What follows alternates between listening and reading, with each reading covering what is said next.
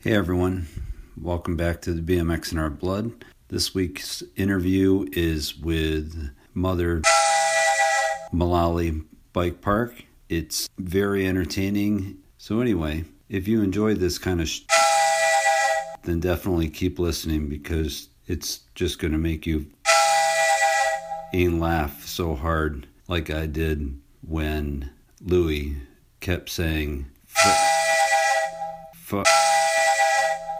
Definitely put the uh, the Bronx in the interview. Also, one last quick thing. In honor of Mullaly celebrating their 30th year as a positive place for kids to go, please consider going to their GoFundMe page, which is BMX in the Bronx on GoFundMe, and donate whatever you possibly can because they certainly run on a tight budget. It's a nonprofit organization, and as you'll hear in the interview, they do the best they can with what they are given by community organizations volunteer work. Anyhow, show up at any events they have. They'll be announcing a 30th anniversary event coming up, along with their regular schedule of lots of really great events that they have every year. Pay attention to that, and you can find that through mullalybikepark.org. So I will see whoever's going down to Swamp Fest this weekend. Really looking forward to that. Going to have some great interviews with some amazing people like Ronnie Bonner, Robbie Morales, John Paul Rogers, and a few other really cool surprises. So if you see me down there, please say hello. I'm sure I'll be wearing the BMX in Our Blood t shirt, so I'll be pretty easy to pick out. And on the subject of that, thank you all for your support of the podcast by purchasing t shirts, maybe just making a donation uh, through PayPal. Definitely helps as I travel, and not necessary, but it's um, it's it's definitely helpful. I appreciate it, and if you choose to do that, you can PayPal through my full name, Joseph P. as in Paul Doherty, D O H E R T Y, at hotmail.com. That's my PayPal address. And you can order shirts through that as well medium, large, and extra large. So, anyway, see you all soon. Hope you enjoy this podcast of the Mullaly Bike Park. Thanks. Bye. Now, Hold up, for your info, Go for your info. Ahead, when I me. started racing, you know When what you started used me? racing, what that got to do with when Right. you first came here? I didn't. Why would I call myself? You Skills? came here with your I own skills name. Get the fuck out of here with that shit. No, I had Let's scan. record. Yo, I had scandalous on the. I did. Uh, remember, I had Yeah. scandalous on the frame. I never had skills written on the frame. I had Because you told everybody your name is skills. Stop with that, man. All right. You better off calling yourself BMX Kings. For today, Tyrone you're not, BMX Kings. and you're not Mullaly King either. Right, all right, cool. Do it. Who is Mullaly King? Who are There we is crowning no- Mullaly King? there is no Mullaly Nah, I'm just kidding. There should never be. It's a, Except the only one that it's a could really perfect- claim that shit Yep. is Dave Littleman. Mm. Won enough the King of New York contest here to call himself whatever the fuck he wants from alive. there's a question that's going to come up about him. So there you I go. got one for you. Go ahead. All right. Let's Give it. yep. yep. Absolutely. All right. Well, why don't we kick it off? Welcome back to the BMX in Our Blood. We're here at Mullaly Bike Park. So we got uh, Louis Mhm. Perez, right? yes, sir. Ha, remember that. Brendan Nice. Vale, Thank you. Rob Ramos, uh, Ted Akins, and Tyrone Skills, and my son, who's really pumped to be here. You could tell. Nice. he's a skater, by the way. So Oh, he's, terrible. Get the he's fuck outta yeah, here. exactly. he's seeing all the two wheels, and he's like ah, four only. You're not one here, but that's all right. Yeah. Your father, you got the pass. Yeah, that's right. That's it. That's it. Believe me, he wanted me to drop him on the way. At You could have went to second nature. 150 something over Yeah, there, right? I- Yeah. Too cold. Skateboard heaven. Yep. Hear that? As fuck. So, so the big reason I wanted to do this one is you guys have a thirty. This your thirtieth anniversary year, right? Sir. So, uh, which is a huge, huge deal. So, I wanted to talk to you guys and kind of highlight that, and uh, and make sure we let everyone know and get people down here and celebrate it. So, I'm going to start with something I read online that I thought was pretty important, and it was your mission statement, which is to provide a safe environment for the youth to be active, creative, and off of the streets. So, I think that's pretty much key, right? It still is to this day. Yeah, hundred Absolutely, percent. man. Absolutely. That's the main thing. So why don't we go back to the beginning and uh, including you, Todd? Just if you each want to take a turn, tell a little bit about the history, how you started, because there's a lot involved. Uh, I'm sure with the city to get the spot, the whole way through. Just that first chunk, you know. The first, the first real history of Mullaly is fucking Victor Ortiz Rad dogs. and the Rad Dogs and and Tony Diaz and Joe Humeres and Joe the skater. What was the skater's name? Joe Maris. No, Joe Humeres is Is the skater. is- Is the skater. Who's JT? Joe Torres. Joe Torres. Okay, so Joe Humeres is the skateboarder, the one skateboarder that did that was on the beginning of all this shit. All right, and Joe Torres, who was another Rad Dog. Tony, Joe, And Victor. and Victor were Rad Dogs. They started uh, they started the park, and the guy that was in charge of the parks department was Jerry Demaris. Okay. And that's the guy that gave the okay to Victor to have ramps in here and hold the contest, and everything came from that. Gotcha. Okay, All right. so that's So- the real fucking history that cannot be debated by nobody. Nobody else came in and did anything. Those guys started Mullaly Park, primarily Victor Ortiz. Okay. All right, so that's the that's the beginning of that. how long did it take to get the city on board to let them start with the ramps? Seriously, he will have to answer it. I know that this park in '88 was the first contest. Oh, okay. Okay, they already had their ramps. They had they were famous in the Bronx for already having a half pipe in Soundview. But then again, there was half pipes all over the Bronx. Yeah, but they were like the main, you know, they were the main shit. Nobody could argue that the Rad Dogs, as far as the Bronx and and a lot of fucking New York City, were the main crew that were doing things, that were getting themselves on TV, that were out there doing their own little shows. Right. And wearing leathers and trick stars and supposedly sponsored by Hutch and all the rumors and that was them. They started that whole shit, man. And that's we talking about freestyle in 86, 85, 84, all those years, even before that. You know what I'm saying? Yeah. Those were the guys that all the younger guys were like, one day I'm gonna be as good as these guys or better. And they got this. Well, ball you know what I'm saying? Like as good or better or whatever. You know, because there's uh-huh. always this is the Bronx, bro, and there's always neighborhood fucking little. You know, we gonna battle. I'm better than you. You whack all this shit. That always been a part of it to this day. Yeah. You know, and that's kind of what you know. As know. far as organization wise, Yeah. that's all that is Red Dogs. That's Rad Dogs. They started it. So that crew, so they're the ones that got in touch with the city, Yes. got the okay to start building, and Yep. it became official in '88. Summer of '88. Yeah. We had our first contest. We opened with a contest. Yeah, The opened skate with a park contest. opened up with a contest. Yep. Got. These, these guys used to live right across the street from me. I, I helped them bring the first ramp in. Oh, okay. Tony Diaz left a comment on the, the Facebook page today. It said June '88 was uh, when it started. Yeah, I don't doubt it. Yeah. I don't doubt it. Two quarter pipes. Side. Yep. That was the first contest. Was on two quarter pipes. pipes and uh, a little flatland jam, right? Yeah. Oh, okay. Yeah, AFA style, man. What was happening at the time happened here. Got it. You know what so I there was a little more ground going on. There Yeah. was way more emphasis on flatland. Flatland, right. And like and like they said, there was one quarter pipe on one end of the fucking park Yep. and another one all the way on the other end, and everybody's just pedaling their balls off, trying to go as high as they can go. Longest half pipe ever. Exactly. You know? a street block apart. Oh, and when you hit this quarter pipe, it would move back even more. yeah, so that you know. We had to hold it. We had to It hold would it. We had move. to stand behind it and hold it while people rode it. I had to put mine against a tree at home, and we had to wear out a path in the There grass go, because yeah, I'm just a country boy, you know. Those are the great old days. And let me tell you, it didn't happen no different here. Only thing that instead of being in the woods, it's in a fucking abandoned lot with bricks and bottles. You know what I'm saying? It's, but it's the same shit. So- you know, stay on that path where you're. Yeah. So the park obviously wasn't as organized and nice as it is today, fenced in, all that.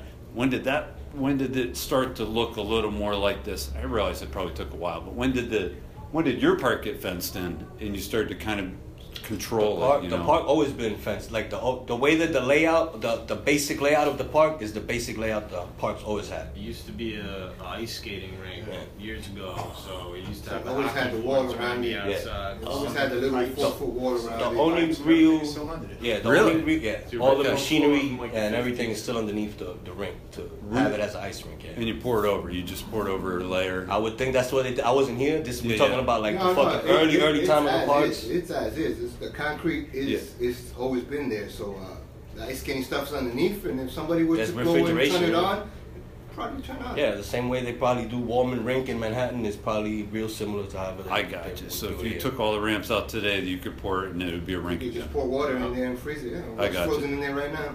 I, I can't believe you guys are open all year long. That was amazing to me. I I, I think I had asked you, Brendan. I I said, why? Because all year long? They're like, yeah, as long as there's no snow, we're open at noon. Yep. It's like, wow, that's that's pretty cool. Days are short, but get it in. Yeah, right, right. Yeah, So, we used to be open only in the summer. We used to we were only open like three or four months at a time. oh, Then okay. Around I guess 96, 97, we got that uh, first big grant. That's when we got uh, put on full time. Oh, okay. We were able to open all year round. So let's hit that. So so you go from 88 into your first big grant. Someone someone applied obviously for the grant, which is kind Well- of what Brendan's doing nowadays. Yeah, but we we we we jumped a, a whole big chunk of shit that happened here. Let's go for Going it. from there Let's because go for it. There's really something we're missing. during during the Victor era was also the time that they first had the meet the street at the Brooklyn Banks. Yeah. So we inherited all the ramps from the two hip contest. Right. So that was a major thing that happened. On top of that, a couple of years later, a year or two, three years later, they had a two hip here, with that which they had uh, the street course and the ramp and a big vert contest. That's when we used to have the vert ramp. So this was Wilkerson. This yeah, was this his was whole crew. all, every pro that was anybody during that time that went to that contest series has been to this park and rode Mhm. here. And that's all through those guys, you know. I mean, they were the ones that was together, that was coordinating with with Wilkerson or whatever. yeah. They got all that done, you know, and that's uh, Victor also went through these guys, the the Rad Dogs, whatever. They got the the money to get the first big half pipe built. That was a nine foot ramp that some carpenters came out and built. That eventually some neighborhood haters came and burned, and then we cut down to seven foot ramp, you know. And then Victor gave gave me a job starting here back in the early '90s Yeah. when those guys finally faded out, that they on their own decided that they were not going to pursue this any longer, this place shut down.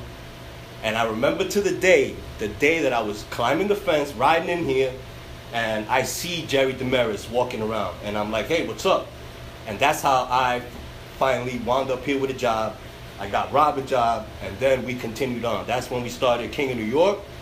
That's when Bass and all these guys got involved. We used to be here winter round. They, we used to be open in the winter when Victor was here. Sure. You know what I'm saying? We used to ride in the fucking freezing ass cold. Yeah. There was nothing about that. We didn't care. We wanted to ride. Right. You know, so as long as there wasn't no ice nowhere, and if there was ice, you know, I remember days when Miguel Valera, which was one of the fucking god dudes that was here, that was like a, a natural talent that nobody could touch, was banging on fucking ramps with a shoe to keep shit together so we could ride. You know, so there's a big block of history from 88 to like 94 Yeah. where all of that shit was going on. And you, you, um, there wasn't a gap because you got in here and Yeah. kept it going from Rad Dogs on Yes. to d- to to today. to right? well to about 2002. I was here Yeah. running shit all the way up to about 2001, 2002, Yeah. and then I decided to take myself out of here. You're right. And Rob stood behind, and from 2002 to like 2012, that's Wow. that's Rob's era. And then in Okay. 2012, around there or 2011, is when Brendan comes in Yeah. and starts working on his magic with the grants. Right. And we start getting wood Yeah. here, and we start building everything back up to where it is now. Unbelievable. And then there's tons of, of shit that happened all in between there. Yeah, we got the we got a solid history of the start because, hey, for all I knew, it was the same person from '88 on. Well, that's the thing. You that know? over the years, you know, a lot of different stories, but there's also been a lot of different eras of guys that have written here. Because now we're talking about 30 years. right. And what's the average lifespan of a kid that shows up here and rides? Maybe Three, three or four? four, Yeah. five years. You know what I'm saying? Yeah. We've been here. That we've seen every generation from the time that it was before us, that we were the little kids looking at the guys, to the time where we were the fucking guys. You know, and then there were other guys that we brought up along the way that put their hands in and try to, you know, do whatever they're doing. And I don't want to dominate the conversation or anything like this, This but is- I just want the real fucking truth to be out there and Sure. not some, or I, I thought that this is what happened, or Yeah. this guy might have been responsible for that, but no. Right. You know, right. so let's just No, I'm- for sure that that's, I'm good. that's well, it kind of settles it because Tyrone said he started in '88, but I guess we're all good. Tyrone didn't start it in '88. Tyrone No, probably just- started riding in '88, like I said. When did oh. Ty- Tyrone showed up here In I'm- in the '90s, in the mid '90s, and Yeah. there's so many people. You know, the, the, the sad thing is, I wish we could just sit here and list off all the names of all the guys that Oh. ever been here. But it'd be it'd be a fucking long ass list, oh, bro. You know, But you know what? That's good because that tells me that the community, in in its entirety, was involved because you couldn't even name off everyone in this one interview. Nah, man. But we we we've always been the main guys trying to make shit happen. But Right. we've only been able to do it because of all the other guys that was around helping us to get it done. Right. Like, did, did we spend a lot of time on our own having to do a lot of work? Yeah. But like I said, you know, there will come the time when, all right, now it's time to move all this shit in here. Give me a hand, and Yeah. people will stop, and they'll give you that hand, and the, the stuff will get done. Right. You Right. No, that's perfect.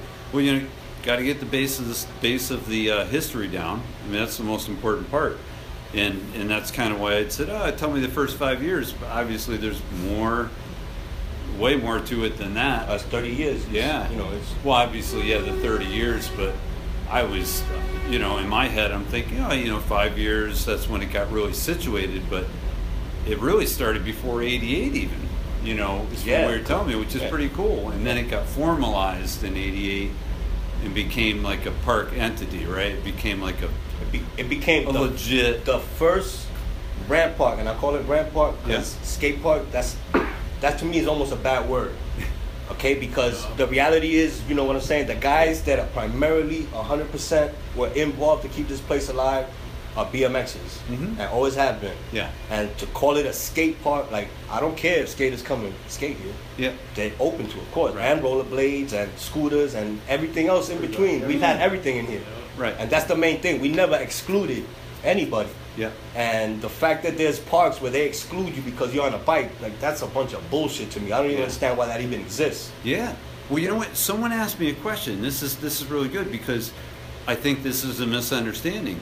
Um, you know what? I'm going to find the question real quick.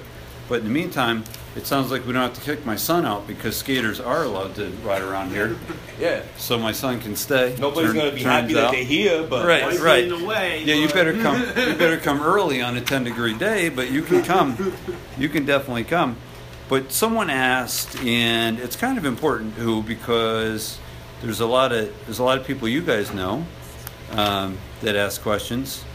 Here we go, Johnny Lynn. You guys know John Lynn. Hey, the sinner. He says, "How did Mullaly become more of a bike park and not a skate park?" And really, what we're saying is, "Hey, we're calling it a bike park. We, um, but it's not a skate park." So, you want to take that one, Rob? Well, we've never, we've, it started out, we've always been bikers. So everybody who's worked here has been a biker. We've had maybe one, one or two skateboarders working here. Joe Ramirez is the Joe only guy that was really a one of the skateboarder that original, here. one of the original founders of Mullaly was a skateboarder. Yep. So yeah, he, you know, he sadly passed away. Uh huh. But uh, yeah, he started. It was started by one Joe skateboarder. Joe Ramirez is dead. He passed away. I didn't know that. So it started with one skateboarder and three or four bikers, you know, the Rad Dogs, and uh, Yeah. they took it from there. So it's always been run by bikes. So we've never wanted to call it a skate park. Right. So we've always referred it to a ramp park. Sure. You know, that way it includes everybody and nobody feels left out. Yeah. But we don't want to call it a skate park because we don't skate.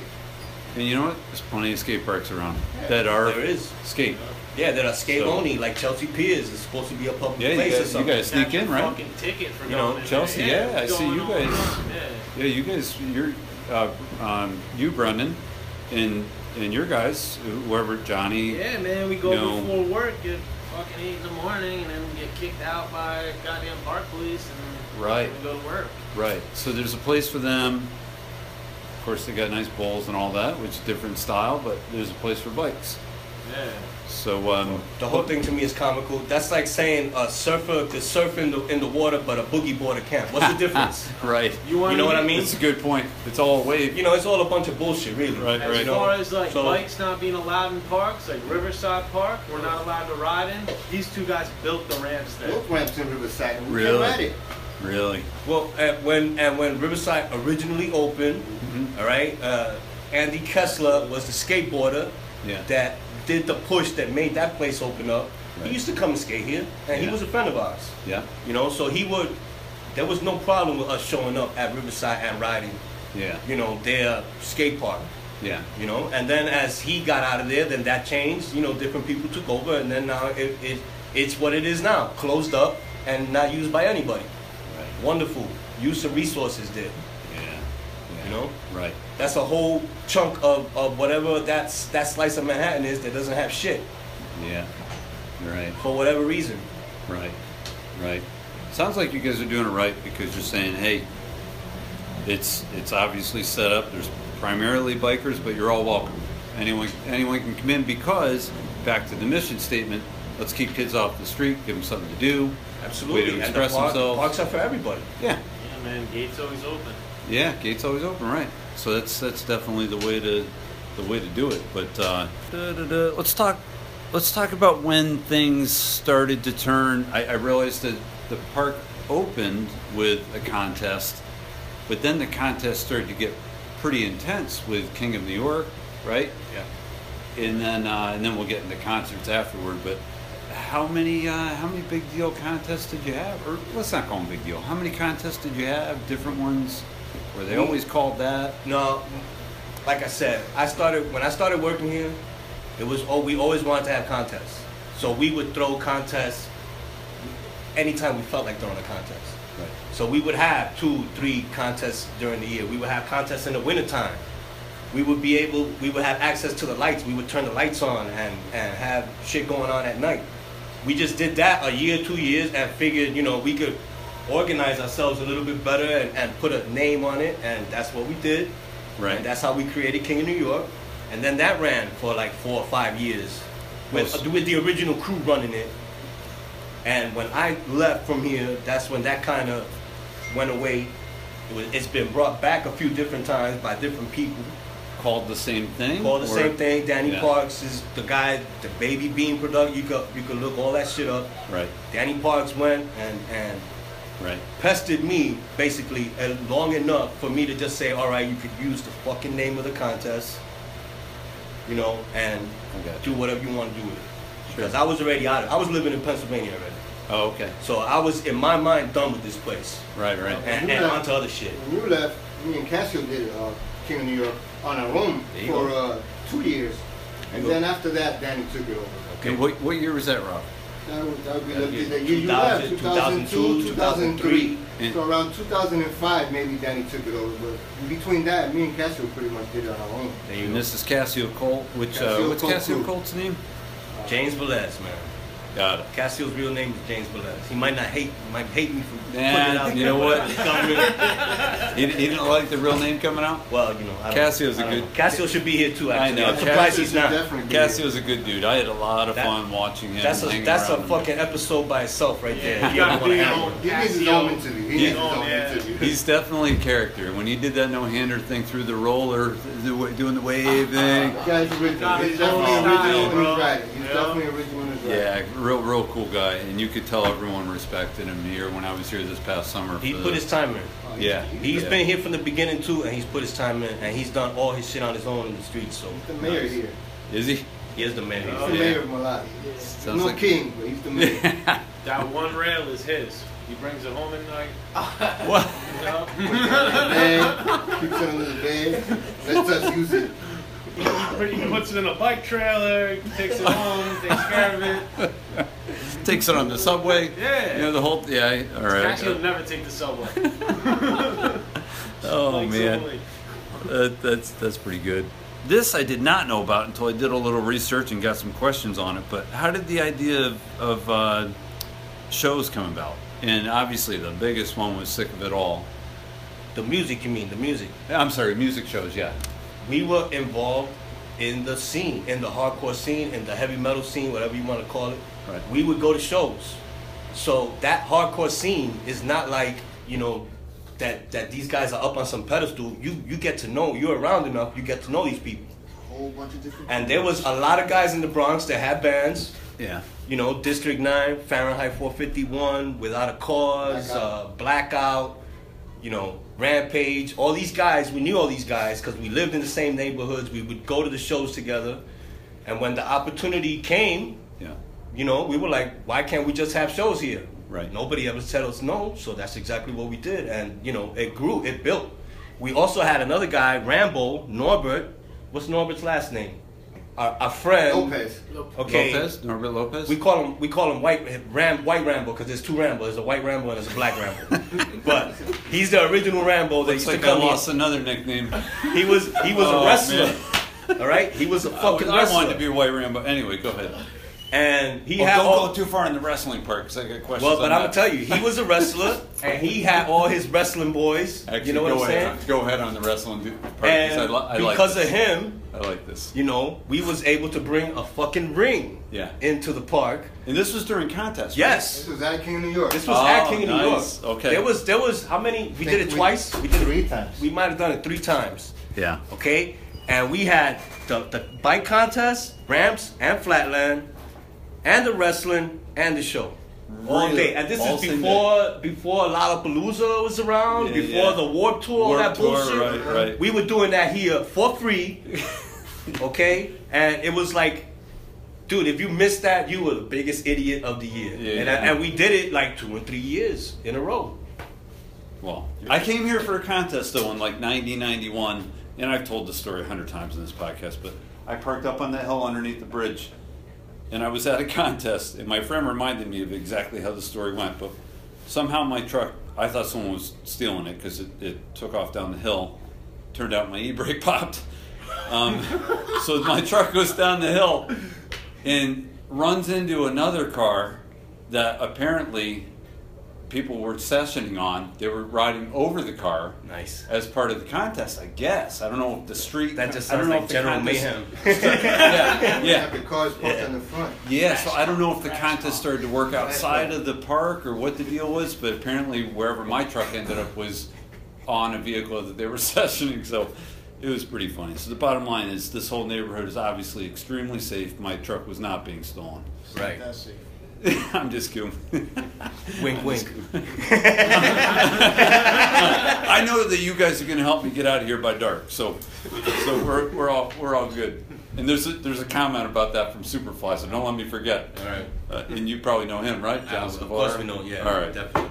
So uh, anyway, so I didn't mean to interrupt you. So you No, were no. saying that that was all part of the contest, huh? No, we did, definitely. I mean, Shows, wrestling, all this stuff, Yeah, yeah. And that's all through friends that you know, That's all through all this. through our network All of BMX guys that rode here. Yeah. You know, and just wanted to help. You know, so, and that, like I said, that's always been, that's the number one great thing about this place, Mm-hmm. and the number one thing that causes the most argument about this place is just everybody loves the fuck out of this park, man. Yeah. If there's anything that I want to put out there in in this podcast, anybody that hears this, is that this is not the best place to ride ramps in the world. These aren't the best ramps in the world.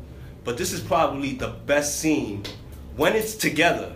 You know what I mean? Because people go through shit too and, and you know, fuck up on each other. But when this place is all together and everybody's here to have a good time, there's not a better place in the world, period. You know, this is every good thing about BMX.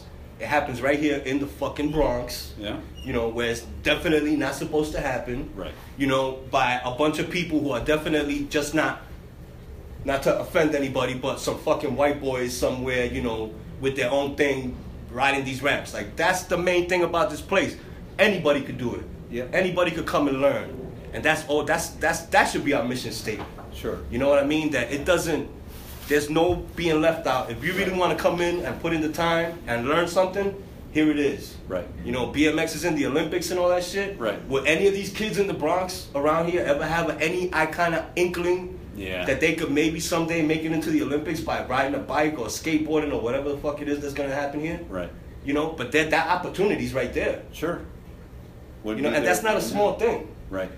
Right. And and that's one of the things that caused me the most anger is that when is when is the rest of New York City gonna catch up to what we've been doing for 30 years?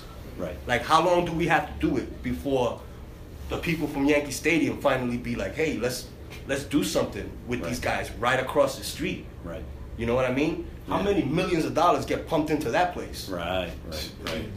Right. You know what I'm saying? Yeah. What do we need here to, to really run this place? What, uh, $5,000 worth of wood a year? Right. Right. You know, and here we are. And that's not a lot to ask in the city that. Are you kidding know me? That's somebody's rent. Yeah. That's somebody's city in the rent somewhere. Yeah. they've done more than that with less. Not even. Yeah. Come on. I hear you. Hey, this is why I'm a Red Sox fan. I'm tired of seeing what's You, going you on. fucking up. That's why you chuckle You on can this. turn- and No, wait, hey, go move my van, quick. Go move my van. Everyone's gonna know. All right. Oh man. So yeah, I mean, I I hear you, but you know, your mission statement's still flying. It's still flying. It's just in different words. It's still happening. So let me hit you with a question, Rob, because um, this is uh, this is more along the lines of mentoring because a couple people mentioned mentoring. That's all right. Um, You're doing a great job. Except for that Boston bullshit. yeah. oh, I didn't even start on the Patriots bullshit. Oh man. You want to kick me out? Now? You want? To, should I shut this thing off? Am I done? we done here? All right, hang on. Uh, let's see. There was a, there was a really good question here. All right, this one's from. All right, this one's from Dirt Boy Industries. Does your relationship with the younger riders go beyond BMX? For example, music shows, other hobbies. In other words, how deep does the mentoring go? Yeah, a lot of the kids here, we hang out after after the park, but mostly here. Everybody hangs out here. And then, you know, we'll mentor any kid. The kid wants to learn, we'll try to, I'll either try to help you learn it, or I'll point you to the person that will help you, you know. Uh, you know, I'm not the best rider, but I, I, I know the best rider, so I can always, you know, You the point best you in the rider right, here, Rob. I can always punch in the right direction, you know, and the kids want to hang out, I'll help the kids with anything they want, with- whether it's riding, whether it's homework, it, it doesn't matter to me. They want to learn how to build ramps, that, that's one of the main things we teach here, how to, how to build the ramps. We get all the kids to chip in, and they learn. They learn, you know, from us. I learn from Louis, and I'll, and I'll pass it down to the next person, you Yeah. know, the best I can. Right. And that's perfect because that's, I, I'm pretty sure what that's the direction this question was going from this guy. Is he's saying, you know, does it stop with riding? And you're saying you're, you're, you're basically teaching a trade, you're helping a kid with homework possibly.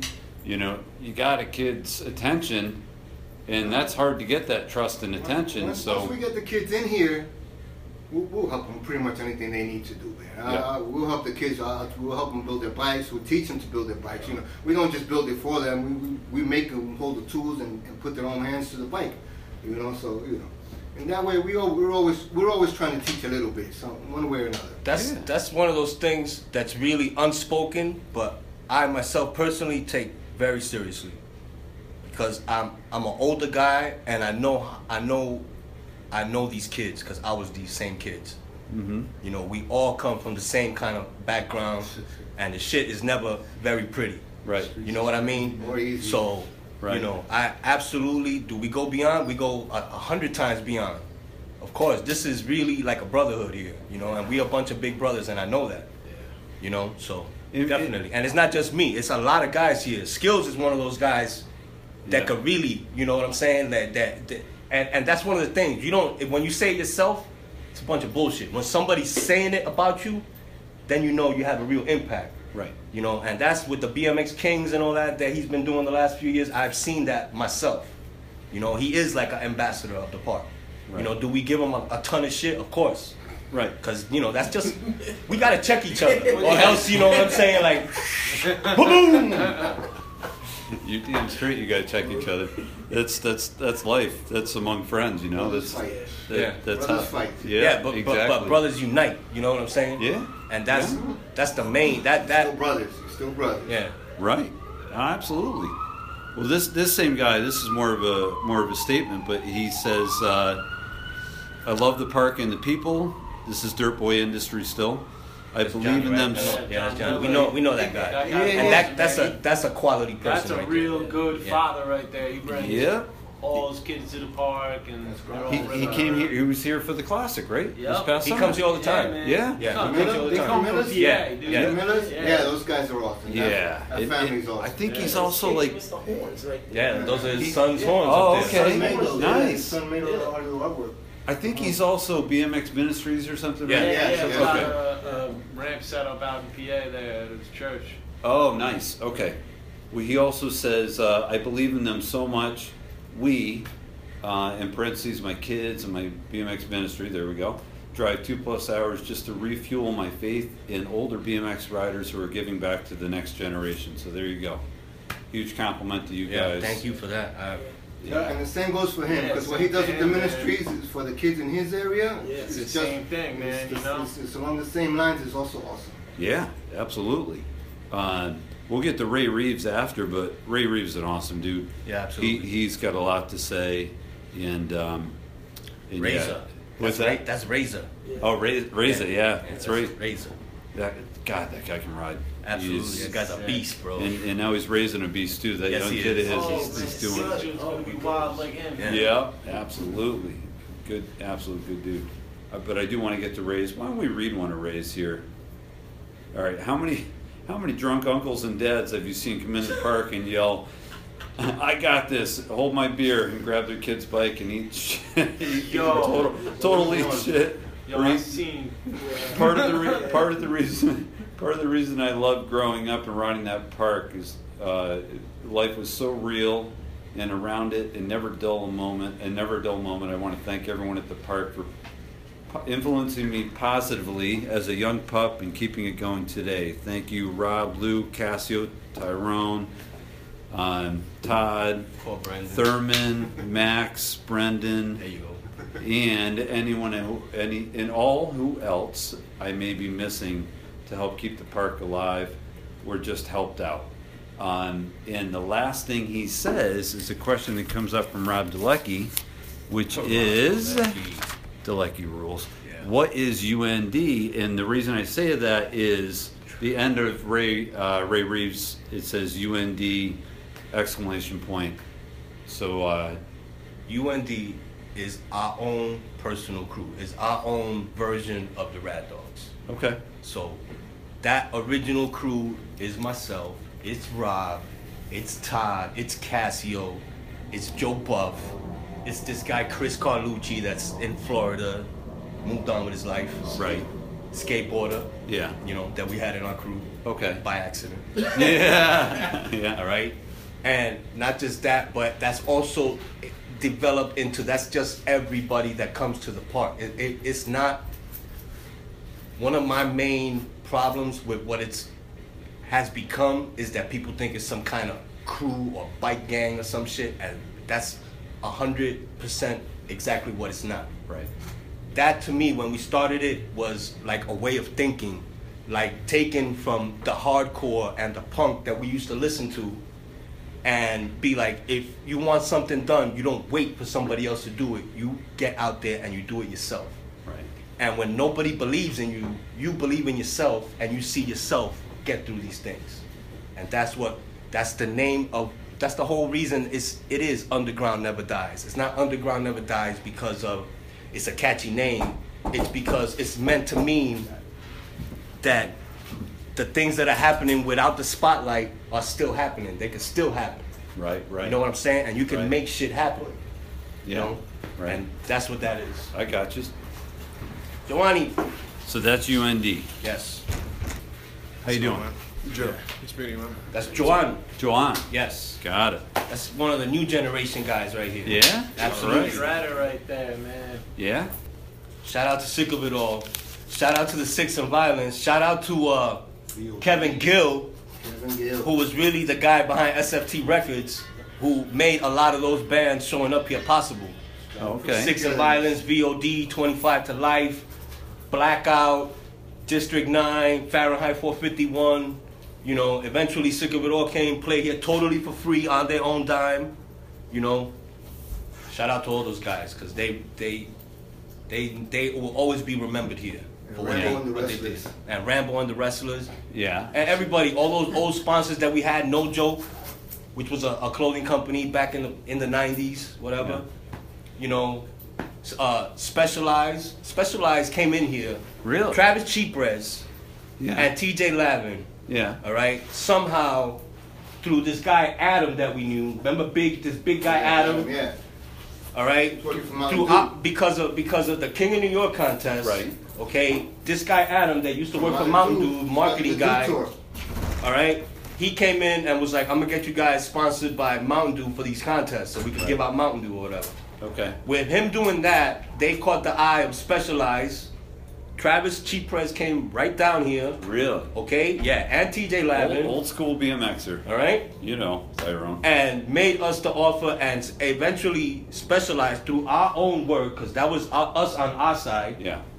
and specialized Right. gave the parks department eighty thousand dollars so that we could start working here. That's when we really started working here That's when full we started- time. That's when it took off for us. That's Okay, when it took off. and they gave us twenty thousand dollars worth of wood and all those green ramps with the white stripe. Yeah, yeah. That's what we built That's out of that the- money, That's it. and that's I'm glad you brought 95, 96. So the park does obviously have a distinct color that everyone remembers. The And, legendary green and, ramps. and that's because of Mountain Dew? That was much? just no. No, The green paint was that's what the parks department would, would provide us with oh, green Oh, okay. paint. Okay. And then I went I went away to go work at Woodward for like a month. Right. And when I come back, Rob took it on himself and painted the white stripe, and that was like one of the most iconic things Right. that people remember to this day. That and the six pack spines that we had Yeah. along the side of the park. Yeah. And this is this is right at the time when Chenga was starting, because I'm Yeah. not even gonna try and make believe like, oh, we invented all this shit. Right, we right. didn't. We we was seeing what was going on. I was seeing what was going on Yeah. because I was going to Woodward and to fucking Ohio and seeing all these different places. Yeah. And meeting up with guys like, uh, fuck man, uh, Dreadlock, Wessel. Nate Wessel. Oh, Sorry, yeah, yeah. Nate. I'm so trying to remember everybody's No, names. that's okay. But, but but Nate Wessel, huge impression on me Yeah. as far as what could be built and, and what could be ridden. You know what I'm saying? And bringing in like the dirt trail style that those guys loved. Yeah. You know what I'm saying? Uh, The rhythm and stuff. him, Pat Schrader, uh, the other kid, man, from fucking FBM. He does all kinds of ramp shit still to this day. Corrigan, Ryan Corrigan. All those guys had a big, huge influence on me. And that's what, you know, made us want to build the ramps the way that we did in that time. Guess who has a question for you guys? Hold on, here we go. Ryan Corrigan. nice. So he uh, he chimed in and said, and this this ties in nice. I'm glad you mentioned him. Well, that's the thing too. Like this place is just not like yeah, it's a little city place to some people. That's all they know. Mm-hmm. Right. But there's people who have come here from all over the fucking world, Right. and have come more than once. And it's not just because of the ramps. You know, it's it's the whole package. The, Yeah. the people who ride here and the ramps. Mhm. You know, and the fact that it's New York and it's like, Yeah. you know, you're gonna go to New York, you might as well go to Mullaly. Yeah. Right. You know. Yeah, it's just At like people go to the banks, go to Mullaly. I mean, it's, there's there's iconic places you go, and and you guys should be proud to say this is absolutely an Well- iconic place to go. I pre- I appreciate people when they say it, and I appreciate the kids that helped us get here. It's the reason I'm here today, man. Right it's on. an iconic place that I'll never forget. Back from you know when I came and and you know let someone ghost ride my truck. Nice. But you know, but anyway, yeah. I mean, back then we wouldn't have ended up here as a 20 year old or whatever I was because I, I think I was 19, 20. It was right after you guys really opened. I'm sure it was for one of the contests. Now that you mention it, you Mhm. refreshed my memory. Mhm. That's why we drove down from Connecticut, and we all we met up here. Yeah, we had a lot You of know? guys that would come from Connecticut. You Yeah. know? And I think of right away. I think of uh, Terrible, Terremoto, Terremoto. Yeah. Hector, Yeah. Hector Terremoto. Okay. All right, and uh, Remo. You know, Remo? Yeah, of course, Remo. Yeah, yeah. and, Yeah, and just I mean, there was John there- Pino is there- Remo. yeah, and there were there were all the guys from Long Island that would come, Yeah. Super and all you know Yeah. all those trail guys, Right. you know, and uh, Dolecki would ride over from Jersey. Oh, yeah. Yep. Meet You up know? with the you're right prices. here, and, right? And you know, I mean, and who else do you want to go to? You know, all the street kid. Edwin, I remember when Edwin used to come here as a quiet little kid that wouldn't barely ride. yeah. You know, Yeah. and and uh, Tyrone and Worms. Worms. Worms Yeah. You know, like Worms yeah. ruled this place for like two, two or three summers in a row. Yeah. You're talking about Tyrone with the bike shop, right? Yes, Yeah. yes, the Yeah. shop, Tyrone. And, Yes. and uh, what's the other kid? Rich, the one that does the. He makes the custom uh, tanks, the custom aquarium tanks. I know, I know who you're talking about. The kid that right that races the the Jonathan, little you're talking Honda. about Jonathan. yeah, yeah, yeah. Jonathan, yeah. Yeah. Yeah, from Queens. Big, Yeah. big group of guys from Queens. Yeah. Eddie Rios, Yeah. Dexter, uh, Dexter Negron, Okay. you know, Little Man, Little Jay Man, Rodriguez. you know, Yeah. fucking uh, uh, Brackens. Walter. Dude, uh, there was this guy Billy Baffa. There's uh, uh, Big Iron Mike. I guess Yeah. he's Long Island, but I always used to put him together with the Yeah. Queens guys because he would show up with them. Yeah, yeah. Brackens. Yeah, Yeah. Brackens, uh, Jay, J Rod, Jay Rodriguez. Jay Rodriguez. You know what? Those guys. There's a question about a list of really influential guys, and I'm going to hit that in a second too. But let me get through uh, Ryan's. Mhm. Um, now, Ryan, if uh, the people listening don't know, he's he's a big big time ramp builder, right? He, he builds ramps all over the place. He's a big time ramp builder now, and I met Ryan as a kick ass BMX rider. Yeah, yeah, good to say. Absolutely. Because you know a lot of people end up becoming known for something when really, just like us, we all We started all on bike. start, it's all about the fucking riding, man. Yep. Always has been. All right, so this one he, from Ryan Corrigan is what advice can you give to people trying to do positive things in their communities for BMX? How do you get started? Do it. Yeah. Just do it. I mean, we talked about this obviously, but if you were to encourage someone to start where you guys started, you know, or in some cases picked up the baton and kept going, what would you tell them? Never give up. Yeah, You gotta put the effort into it. because Everybody's everybody's different. Everybody's talent is different. So everybody has to go through different steps. And just never give But as long as you stay at it, you can you can do it. Consistent. Anybody can do it. Stay consistent. A lot of That's doors it. are gonna Yeah. close, but you know you'll get into one of them. So no matter how many people turn you away and tell you no, eventually There's always someone's gonna there's say always another yes. avenue. You There's know. always another avenue. This, You know, for every problem, there's ten different solutions. So just keep Yeah. at it. Just keep at it. Got it. Uh, this place here makes you tough, man. Seriously, it makes you tough. It, it, it gives you the sense of don't give up. Right. You know what I mean? I've seen kids come here with the sense of you don't know what family background, you don't know you don't know what you're getting when you get these kids who come here for the first time. But when they do come here and they get introduced to us, us older guys, and maybe the younger guys like you know Johan and them, Yeah. they they see the the, the, the same attitude and respect that we have for each other. We pass it on to them. So they pass it on to the next kid. So to keep it, that's why when people say that, why they, why they, that same that, that same level of respect get passed down, get passed down, get passed down. It's gonna always stay like that. That's why that community of riders always is together and strong here. You know? Yeah, and- and it That's goes good back. advice. It goes back to that same mentoring question. You know, is Sure. we're just not teaching kids how to ride bikes. We teaching kids how to act like men. Yeah. You know what I mean? And and I just don't mean it in a sexist way either, because there's girls that come and ride now too. Yeah. Yeah, absolutely. Oh, you yeah. know, and I wish there was a whole lot more, but you know, I know that as time goes by, that's gonna be It's something ha- that's that it's gonna take over in the future. It's happening. You know, and and it, it, it's all the same thing. Yeah. You know what I mean? It's just Hey, uh, I interviewed Nina, Nina Buitrago, and she, she's she's doing amazing things. For I the remember Nina coming here Yeah. doing a wall ride and just blowing everybody's fucking mind. Like a she- girl just did that. Yeah, you she, like she was hanging with uh, with Edwin and um, um, oh gosh, who was the guy that uh, Vic. Vic. Yeah, Vic Ayala. Ayala. Yep. Ayala. Yeah, Yeah. yeah. So and, and she carried it right And- through. and She's been Hollywood. pushing it right through. I, re- I remember Nina being with Hollywood. Yeah. Coming out and always being around with Hollywood. Hollywood Brancato. Okay, Okay. Mike, right? Mike. Yeah, yeah. Mike Hollywood. okay. So- Another kick-ass rider from Long Island. Yeah. You know that used Yeah. to come in and ride all the time.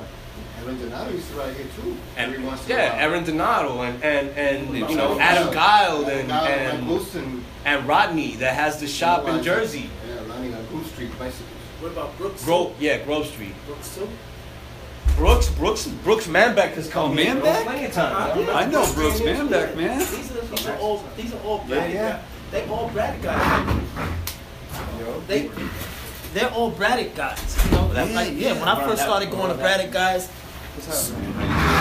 in, in '83, soon as I walked in there, who do I see hitting a flatty X up table with blonde hair? This dude. Yeah. Tall too, Tall. man. And I remember Brooks. Brooks I remember Brooks, Brooks, I being Brooks. together with Dolecki Yeah. and being together with the other Hollywood guy with the long hair from Yeah. I don't know. he was a Long Island guy too. Okay. Because I know that there was two Hollywoods. He was the original, and then Yeah. Hollywood Mike Brancato came along Okay. later on, and Yeah. everybody's calling him Hollywood. So Right, right. you know what I mean? Yeah. However that happened. Didn't Nice. they have that like iconic picture of them two together on the train that everyone knows? That uh, Hollywood and Brooks got of them sitting on the train together. I think. Oh, I I'd don't know love if, to see if, that. Mulligan, I'm, I'm not sure. Either Yeah. Mulligan or Keith Turner took that picture. I'm not too sure. It was in a BMX Plus magazine. of them Oh, sitting down okay. on both sides of the train. Yeah, It- yeah, I remember now what you're talking about. Yeah, Okay, yeah, I'm that was in sure. gold. That was in gold. Okay. That was in gold. Yeah. I'm gonna have to ask. The about- Rider's Manual. Yeah. Yeah, that was a New York article. I remember that. Yes. Yeah, yeah, that was a New York Yeah. article. Yeah. Man, I might even have that. That might have been to look even during around. the the uh, the two hip in Brooklyn at the at the Banks. Oh, okay. might have been around that time. Yeah, Brooks was a big uh, Banks guy Yeah. for sure. Well, I'm gonna. Uh, this is uh, one last statement from Ryan Corrigan. He just says, Thank, "Thanks for everything you do. BMX needs more." Yo, keep it quiet down there. We're doing something serious. So get the fuck? Yeah, out of that's here. right. One of the two. Oh, this is dead serious, man. Covering history, buddy. So uh, he just wants to say thanks for everything you guys have done. BMX needs more people like all of you, everyone in this room. So that's what Ryan Stay wants to know. Stay here and talk instead of stay here and answer a question. Let's see what you guys got Oh to yeah, you say. can pop in whatever, Exactly. This wherever is, you this want. Is the newer generation. And Yeah. Max right here. Max, Yeah. what's your last name again? Martinez. Martinez. Martinez. All right. Nice Brain to meet you, Dead. Another iconic Mullaly guy right here. Yeah. All right. From the mid 90s to now, always been here. Yeah. Went to the Navy, came back. Really? Fucking still riding. Got the Condor. Got the front brakes. all right. Full setup. Gotta love that. All right. UND to the fucking to the core right there. That's one of those guys right there. nice. Okay. Let's see. Let's go back to Rob Dolecki. And this this goes back to something you said earlier. How many vert ramps were burned to the ground over the years? Two. Two? That, that became like a tradition every Yeah, every, uh, every every, Fourth uh, of July. uh, we've had more than we've had two quarter pipes burned down and about another six or seven more ramps. Don't you guys use fireworks around here? Yeah. That's what's out there. That's what they use. It's real. Every that's your Yeah, tradition. It became a tradition for Oh. a few oh. years. You know, every Fourth of July we gotta come to work and something be smoldering. Oh man, Rob obviously knew something when he asked that question. That's for sure. Maybe Yeah. he lit one of them. I don't know. May- He might have that motherfucker. Rob's a, such a good dude. that also reminds me now of another guy that that is an important guy that part of the history here, and that's Jim Delval. Oh yeah, Pennsylvania. yeah, Right. Uh, Jim Delval came here early, early '90s. Right. Okay, and was one of the first white boys to ever be like, "Yo, you guys want to come back with me to PA and ride my ramps?" Because he had ramps back then. was the He had a white shop. boy to actually come in here and, on his own. Exactly. And- You know what I'm saying? and Which took ride fucking the balls. Okay? Wait, what year? Early 90s. Early, right at the beginning. I, I came here before then as a white boy with two other white White boys. so don't don't. I, I got that one. I got that one, man. Well, And I told you I was a little worried about the that's, truck. that's yet but- to be verified, but all right. All right, yeah, yeah. Trust me, I'll, it was an S10, a gray S10 with a with a with a. Uh, a lot of S10s running around No. back in the day. well, there's, there's probably one more, but anyway, it had a S10. cap on it. Jim took us back to PA. man. Yeah. Yeah, showed. Us, showed us, showed me how to ride a mini ramp. yeah. Yeah, And yeah. Jim and Jim opened the doors for, for us to meet a lot of the iconic PA guys from back in the day, the the Luckies, yeah, the fucking uh, Joe Riches, oh yeah, all right, Tom Stober, Mel, Mel Cody, yeah. all right, all those guys that were out, they took us to Posh, the original Posh, all right. That's how Cassio Yeah. got his Owl Man nickname from being at Posh. Really? Yes. Nice. Yeah, we're fucking walking around because we couldn't jump anything in there. All Yeah, right, yeah. we fresh out the city, Yeah. never seen a dirt jump that's higher than maybe a foot Yeah. to flat, you know. Jesus fucking. And they take us to Posh, Yeah. and all of a sudden, guys is jumping like fucking thirty foot sets, and we're like, holy fucking shit. You want to kick that sideways and give Todd a place to sit? Uh, cool it. That's all right, man. Ty, Ty, he growing still.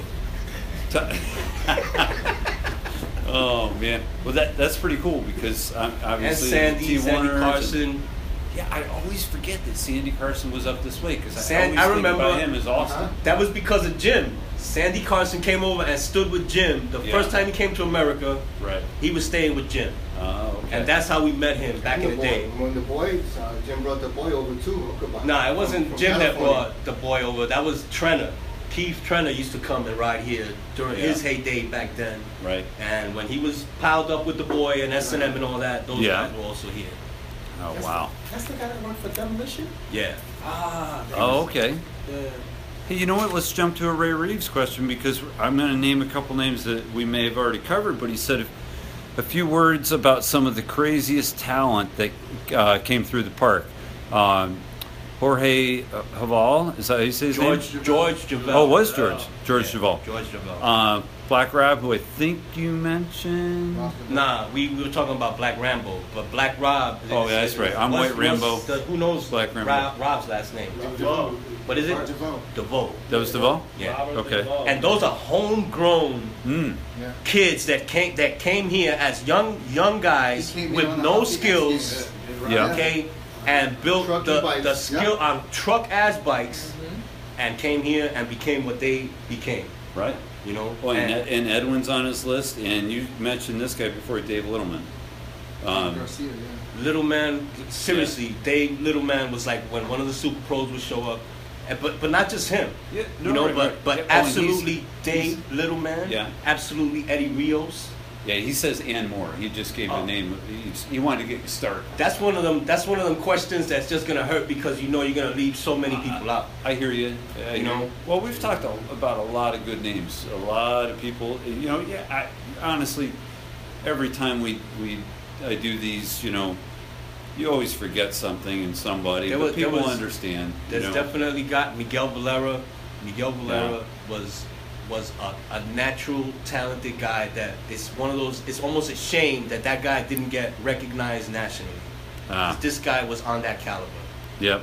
you know, and you know there was Bummy Nelson, you know that was. I've I've seen so many crazy things here as Yeah. far as you know, guys with real style that weren't copying something that they saw. Right. You know, and it just poured off. It poured out of them. You know, and, and that guy was one of those guys. There was a guy even last summer, and this is just talking about this continuing on Mm-hmm. because that's what we all want and that's what's happening. But the wall at the end here, someone either pegged the wall or something, hopped over and went over to the other side during the Neil classic. Heiss. That's FBM. when all the FBM guys came. Yeah, he's from Yeah. Richmond. It was the raddest thing I Yeah, think I've Neil's seen. always been. yeah, it was just. It was Dude, something I the- never the- would have thought. The guy that did the over two Oh, pick when we had uh, the Unreal. Oh. I videoed that. I posted that. I got so many views on that thing because Sean Reel was up there. He was- broke Yeah, so many was beams in when, that ramp. Oh, the, the ramp, that, the that, the, the, the Dirty John guy that did the fucking wall ride coast to coast as soon as oh, we built fucking it. Little John. Little Yeah. John. Yeah. Okay. What about Phil. Dan Foley? Dan oh, Foley Oh. came and oh. destroyed the fucking shit out of the park, I wasn't here for that, but I heard about That it. guy's awesome, bro. He's Yeah. sick. That guy's awesome. Yeah. Phil So did what- the fucking hand plant over the spine, like hand plant over, like it's hard. Yeah. Yeah, that's Who that, was that, that? That that filthy filthy one one. New Yeah, Hampshire. filthy one. Yeah, filthy. And we met him Yeah. at that was crazy fun. I It was raining that day. We was just all here chilling, you know, Yeah. getting Yeah. out the rain. They came all the way That from New brings you chills, Hampshire bro. Just They knowing like slept we on the fucking and quarter all bro. just to come to this park because they heard how they heard the vibe was Yeah. so Yeah, yeah. awesome here. definitely You know, And the weather wasn't good, you're saying? it was Right? raining. And they it just was, kept it going. was pouring. They came in the pouring rain. They came in the pouring That's rain. awesome. Yeah, Wow. That's that's great. yeah, man. I just wanted to scuff the fucking paint on these things. good vibes, man. All right, uh, we'll go to a funny one for a second. Um, from J256, who's J. Uh, uh, Raquel- Jay Yeah, you say? Ruckowitz. uh, Yeah, Ruckowitz. Kid. And it, this is going right to Brandon because you know Brandon's been kind of quiet, so he just wants to know um, what really, what really happened to uh, Diggles in the massage parlor. He never left. He still works there. Oh, that's awesome! All right, another Diggles jab from Jay. Diggles sucks. We, yeah. but you know what? We still love Diggles. Dig- Diggles is Speak for yourself. yeah, right? Nobody loves Diggles. I've, I've known Diggles for, for about 20 years. Oh, have you? He keeps getting shorter. Oh, Uh, well, maybe this is why he goes. What's more common? Uh, Jay says this. What's more common, finding a 20 dollars on the sidewalk here, or Insta Diggles actually rotting Mullaly? Big will show up and ride. It's a rare thing. It's like a it's like a super moon. It happens like once Yeah. a year. like a unicorn with rainbows shooting out. yup. I got you. Ah, that kid's Oh great. man! All right, It here's makes me happy actually when I see him. he's a Yeah, fun, 'cause he's, I already know. Yeah, I already know some shit's gonna happen. oh he's he's a, fu- he's a funny guy. There's no doubt he's funny. All right, Chris Motorhead BMX. I, I wish I wrote down his name, but I didn't. This I know that Instagram. You do? Okay. Yeah, he's a cool cat. Yeah, he said when I started go- going to Mullaly, there were about four and a half ramps. Now there's too many to count. What's the best era in the history of the park? And before you answer that, I'm gonna have Rob answer this one if you don't mind. Um, I just interviewed Ground Chuck, and it was a really well received interview. He's, he, the guy was really amazing, just hilarious. The same type of question was asked of Ground Chuck of was was the best era of BMX 90 to 98 or whatever it was, and he said, best era of BMX. If I ask you what the best era is, you're going to say now. If I ask, you know, I'm not saying you would say this, Rob, but you would say, oh, it was you know back in the beginning. That's really an opinion. His point was, is there really a best era? You know, we each have our own era that we grew up in. But to answer that question, is there an era that you remember that, that really sticks out to you as being, man, this was going real good. I'd like to relive it. I'd like to rebuild it. Oh man, there's so many. There's so many times that we had just so many awesome times we had in here. Every time we rebuild the park is always it's always the highlight. We love to Yeah. rebuild this park. We Absolutely. knock it down and just start all over again. We've done it about four or five times. Yep. That's one of the highlights here is building ramps. We, it's something we love to do, and every time we build something new that we haven't built, we're, we're in awe with ourselves. Mm-hmm. We pat ourselves on the back, and everybody learns something new. We built a ramp we never had. The kids all got something new to ride. So you know, what's the best era? Everybody's best era is going to be when they're in their prime. Mm-hmm. You know, everybody's going to say when I was in my prime, that was the best time to ride. Right. So everybody's going to, like you said, everybody's going to have a different opinion. Right. My best era was the year I got hired. We got to build the new Snapple ramps, the, the green ramps. right. Uh, we got full time. That was the best year for me. I guess that would be '96. That was probably our, my prime. Hell track, right? We Yeah. built the Hell Track ramps. We built all the green ramps in one. We built it in like a month. We built all these ramps. Yeah. We were here all night, Yeah. every day till Had three, four in the morning. Really? Yep. Yeah, those were great times. So what are you talking about with hell track ramps? What's that all about? Oh well, the green ramps. Max, The right? green rooms, yeah. Those were the green ramps. The Green rims. That's The Todd. Green rims. Okay. Or you're saying, uh, no, Uh, this is three or four. This is this okay. is this is uh this is a new setup that we got through Brandon and the Gramps. I got you. We've been re- we've been rebuilding now for about four or five years now, I got you. and we're not gonna stop.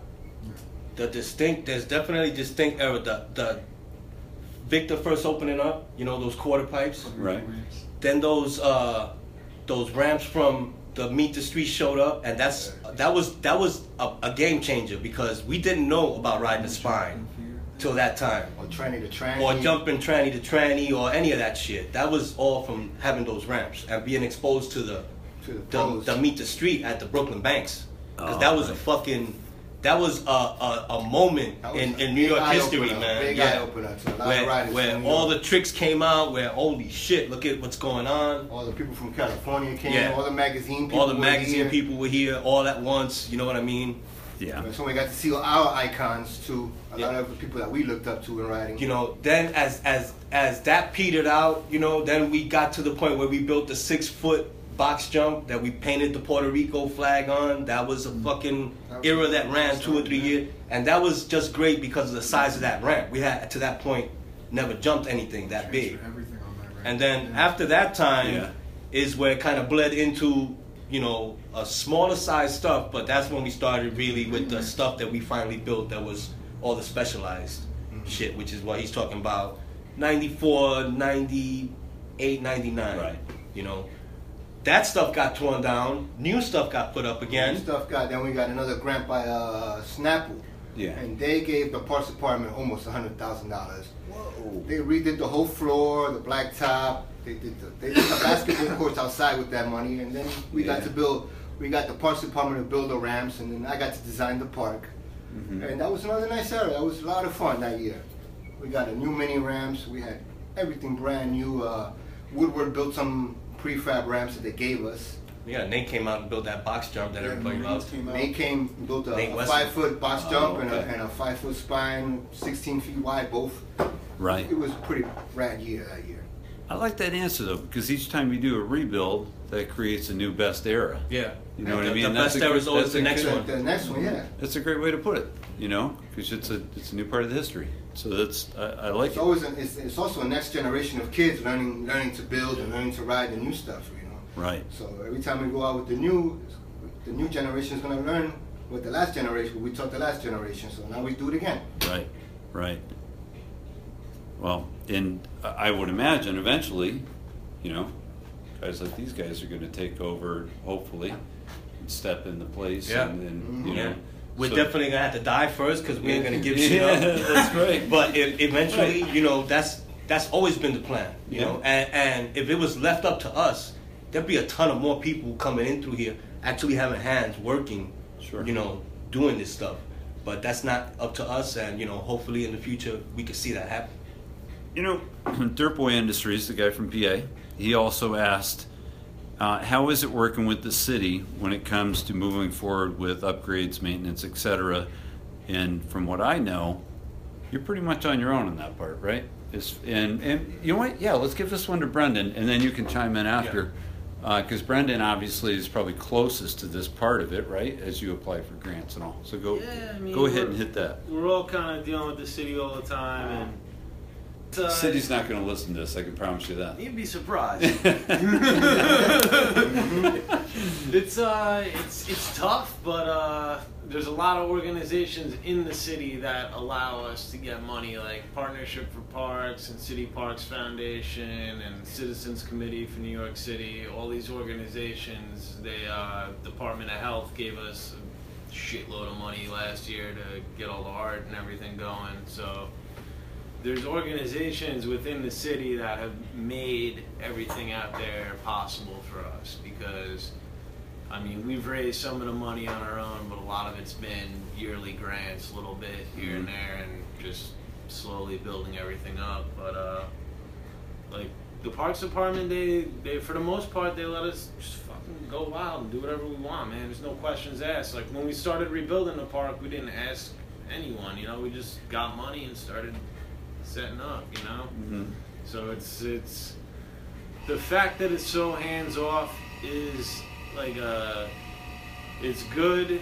It's it's a blessing on its own because we get to do what we want. But it, it'd also be nice if we had some more support and you know we had like an annual budget to replace rotten wood and had more employees here and you know we'd like to do programming eventually and have have more stuff for kids you know have have art programs and teach kids how to how to use tools and woodworking and things like this but it's uh you know it's all it's all steps and it's all process so it's like we're, we're slowly going at it i mean I, I work all the time so it's like everything's done on free time and you know Sure. it's like Right.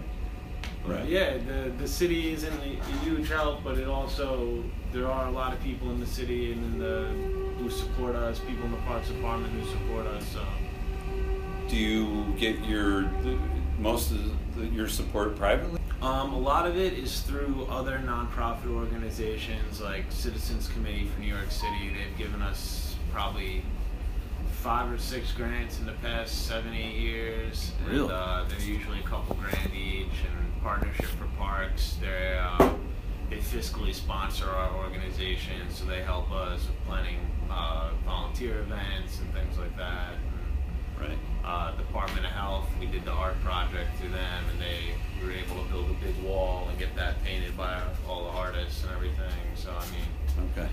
it's it's not the city directly, but it's like organizations that work with the city and are part of the city. So I got you. It's all intertwined. yeah, in it's a all way.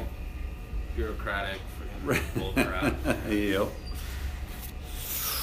Oh man, this is a question that's uh, it's a constant question when you talk to anyone that's been in it for a long time. So you each may have your own slant on it, but uh, maybe we'll take turns with whoever wants to chime in on this one. but what keeps you guys motivated year in and year out? Maybe maybe just a couple words from each of you, just key words. What what keeps you motivated? I just love to ride, man. Yeah. Yeah, that's really the main point of anything. I mean, it's it's kind of a selfish thing a- a- in, in, in some respects, but I genuinely still love to fucking ride my bike, man. hmm But you obviously know what it's done for you, so maybe it feels selfish, but you also know that because you love it so much, someone else is gonna I hope. take that on. So You know, I hope that they see that part of it. yeah, definitely. How about you, Brandon? I mean, yeah, dude, I've been building spots fucking regardless. I mean, that's part of our things, you know? It's like having a place that we can have our own thing here is awesome. And, you know, it's like, it's different than going to like some stupid plaza that the city put up with a bunch of two foot quarters. Like, the, it's, it's cool that it's there, but it's not fun to ride at the end of the day Right. and having a hand in creating something and building the scene seeing these fucking kids show up with like three fucking bikes that don't work and you know fucking Frankenstein and all this shit together and Right. you know seeing those kids come up from like being just little friggin' annoying pukey kids who are bothering us all day to like you know kids are jumping everything in the park a year or two later it's sick like So that keeps you motivated, yeah. That would keep that would keep me motivated too. How, how about how about you, Rob? You know, riding bikes is the, you know, it's, it's what brings all of us here together. Yeah. It's, it's the main thing that we all love to do, is riding the bike. So uh, everybody likes to do their own thing. Everybody's motivated by different things. But the bikes is what brings us all together to ride here, Mhm. and we all motivate each other from there. Right. You know, everybody's the common denominator is the bike. Yeah. Everybody loves to ride the bike. Once we're all here together, we motivate each other to either ride and to improve in whatever it is. You know, it doesn't have to be bikes, but once that's what brings us together, the bikes. Right. Other than that, we take it from there. We build from there. Yeah. So motivation is wherever you find it, but I, I would like to say it's the bikes. Yeah. Right. It's the it's the BMX in the blood, right? I got it. I got it right here. Right here. Oh. yeah shout out to Yeah. Superfly Uh, yep, Soup's just made these up for me. you go. But uh, anyway, yeah, that's and you know honestly, that's where the name came from. I, it popped in my head one day, and it's in your blood, man. Once you start, I stopped for a long time, and and it did it never left. So as soon as I wanted to pick it back up again, it was. It's in my DNA, man. Yeah. It's there. Yeah, So, uh, bad case of warts, man. You can't get rid of it. yeah, I think I think Insta Diggles knows something about that, right? He probably does. He picked up a couple things like that at the massage at, at parlor. the massage parlor, right? So then he just decided to stay. I may as well stay where I got the words, No. you know. All right, I got. This episode's going to be automatically flagged explicit. Uh, you guys want to chime in at all on this? Any of you three on uh, what you what keeps you guys motivated, like year in year out? It's definitely the BMX. It's it's a way of life for me. You know, it's a way of life. Yeah. It's something that keeps me going, keeps me motivated. Like I can't think of nothing else. I mean, I could go to work, do my job, whatever. As soon as I get on that bike, I forget about everything. You know, Oh yeah, this thing kept me going for over 30 years. yeah. It's something I enjoy. It's Right. something that gives me peace. Now, I'm not trading that for nothing. You know? They say keep you want to do good things, keep positive things and people around you. That's that's what it is. No? Let me see. Yeah. know? Yeah. No. Good point. Mentoring. Definitely. Yeah. Nothing. Anything? I uh, What do you got? so all right. Growing up here, I never got like you know every kid goes through their phase of they're doing organized sports like baseball, football, basketball, whatever. And I, when I first discovered BMX, it was like, wow, I found somewhere I belong. And it's like this place became family to me, more family than my own blood. It's sad to say, but at the same time, this is what the, the roots. When I started here, everything became so tight. And away from home, bro. I've I've Yeah. left I've left several times. I moved to New Hampshire. I met riders out there, and I'm still in contact with them here. Phil from Manch Vegas, you know, he rides out there. He comes out here. He's seen me. But like I've traveled, I've traveled the world. Did eight years in the service, and this is always home. You know what I mean? Like I have no outside circle except this park. Yeah. And I help build. I'm a general contractor, but I help build on a lot of, on a lot of different remodels they do here. You know what I mean? So like this is home. Yeah. You know, and I can't see myself doing anything else. But I want to ride and build. And that's it. And that's my happiness. Yeah, So as long as this place is here, there's always going to be happiness. yeah. And that's your motivator that keeps you That, exactly. keeps you going. Exactly. Like you said, it's home away from home, man. Yeah, and that's true. I mean, Cause like me personally, I've been riding for so long that it's like the passion isn't there like it used to be. Gotta come out, hang out, just fuck around there every now and then. I'm, I'm good.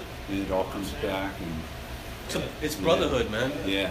Shit is It's really a- brotherhood. It's almost like a, s- a- a safe place. I find. I mean, it's like a It is. You It's know? a safe haven. You know what I mean? yeah. Might not always feel that way, but Yeah. it, it really is. I mean, it's it's one of these places that you go through whatever you go through to get here, but once you're here, you're like, ah, finally now I can decompress and do whatever I want to do. I mean, come on, just, just growing up, growing up in, the- in the neighborhoods we grew up in, Yeah. we could have gotten into all type of shit. Yep. I mean, that would have got us locked up for the rest of our lives. You know what I mean? I just, I know people who movies was made after. Right. You know what I mean? Right. Like, so, Yeah. just to come here and just, just to be away from that. Yeah. Makes you lucky you have it, huh? Makes you feel lucky you have it. Yeah, it's. It, I think it's always that way with BMX, and it's like no one, no one judges you. It's you're all on two wheels, you know. And there's a and there's a, a big diversity here of all kinds of people, and that's there's something to be said for that. Mhm. You know what I mean? Because like everybody will tell you, you grow up in, in, in a in a poor neighborhood, there's a certain mentality that comes along with that. You know what I mean? And this place is like the one place in the whole, you know, big soup of all that shit where you don't necessarily have to have that mentality, or you might be exposed to a different one. Right. You know, and there's that's there's a lot of importance in that. Oh, I can't. I can't imagine how important it is for a kid to leave the house and see that what they may be experiencing at home is not It's not the the only way. norm, it- or it's not the only way. Exactly. and that friends and something solid here that they can rely on. It's not going anywhere. Right. It's safe. You know, like I said, safe, safe haven, safe zone. Can't imagine how important that is to some kids, especially in tough neighborhoods where you got a lot of single parents, a lot of maybe violence in the house, whatever it is. Yeah. You know, to have somewhere to go. Man, the PMA, man.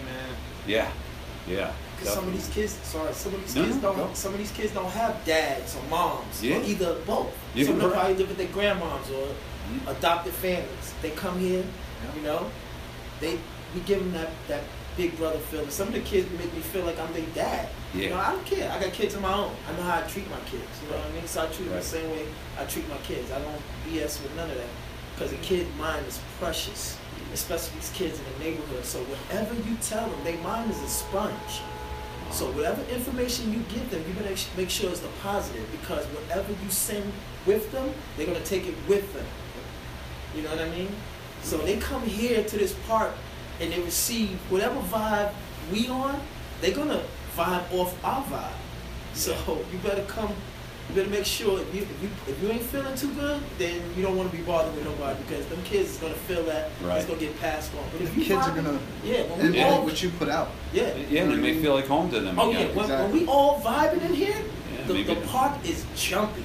Yeah. You know what I mean? But you know, everybody got their times. You know, nobody, Yeah. you know, but we know how to back away. We don't, we don't, we don't share that, that, that, that energy and spread it like a cancer here. That's a no. You keep that outside You guys, out. are, you guys are wise. You guys are real wise because that doesn't always happen. It, but it comes. this It, kid it, will tell you. it, it comes with. It It comes with age, I think. Yeah, it comes Yeah, with it comes age. with it age and time, experience, You man. know. yeah, yeah. You know. So we was all knuckleheads. yeah, Yeah. pretty much. And know? it's it's BMX that showed us that because where would we be without BMX? We wouldn't have traveled. We wouldn't have met these people from these other places. You know what I mean? They wouldn't have came here. You're right. I wouldn't. Hey, I told you. You know, I'm obviously from a from a rural area. BMX gave me the absolutely gave me the confidence. Well, plus I was going to meet friends, so I mm-hmm. was going to the safe zone.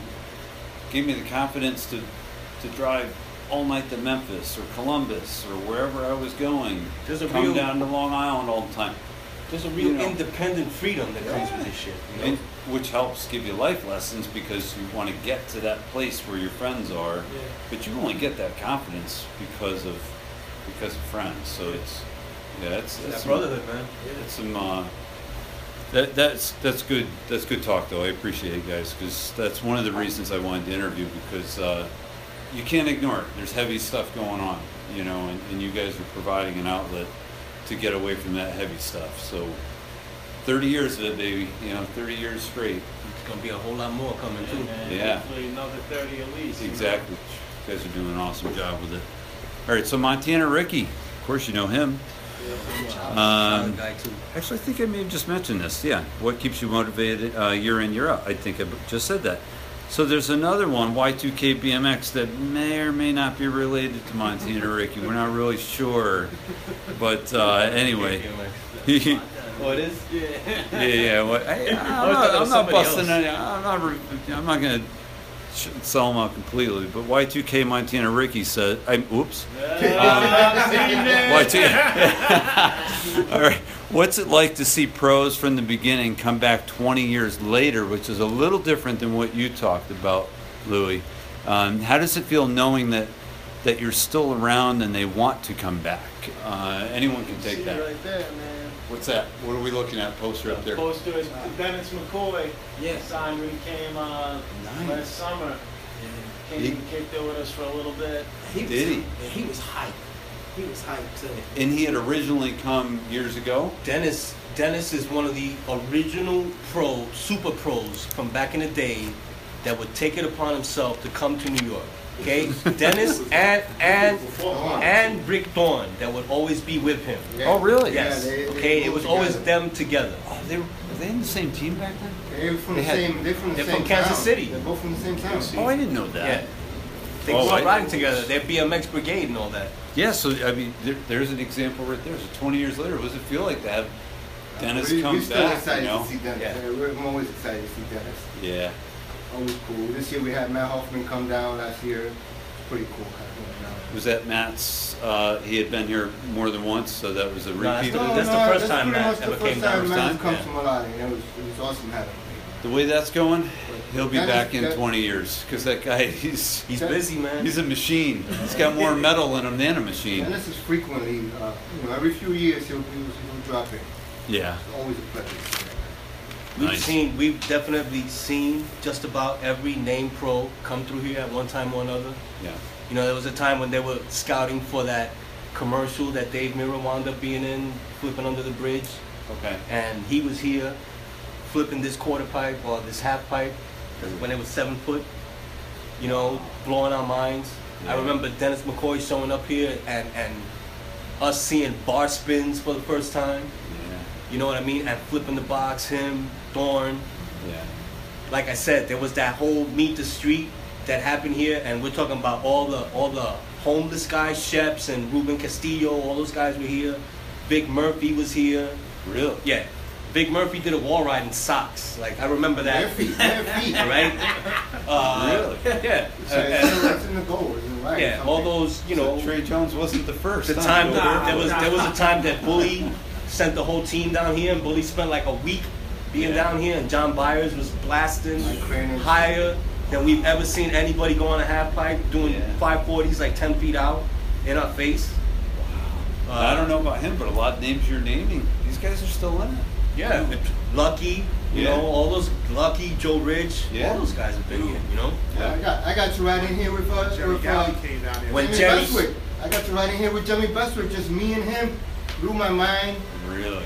Jerry of the awesome Gailey, days. man. One Jerry Gailey showed up here Yeah. one time unannounced with Keith Treanor. You know, they were together with the S&M guys or whatever. Yeah, yeah. That guy pedaled his ass off and blasted like we've never seen. I mean, Okay. iconic guys, man. Uh, Lucas Porzio, Lucas Porzio, another one, ripping here.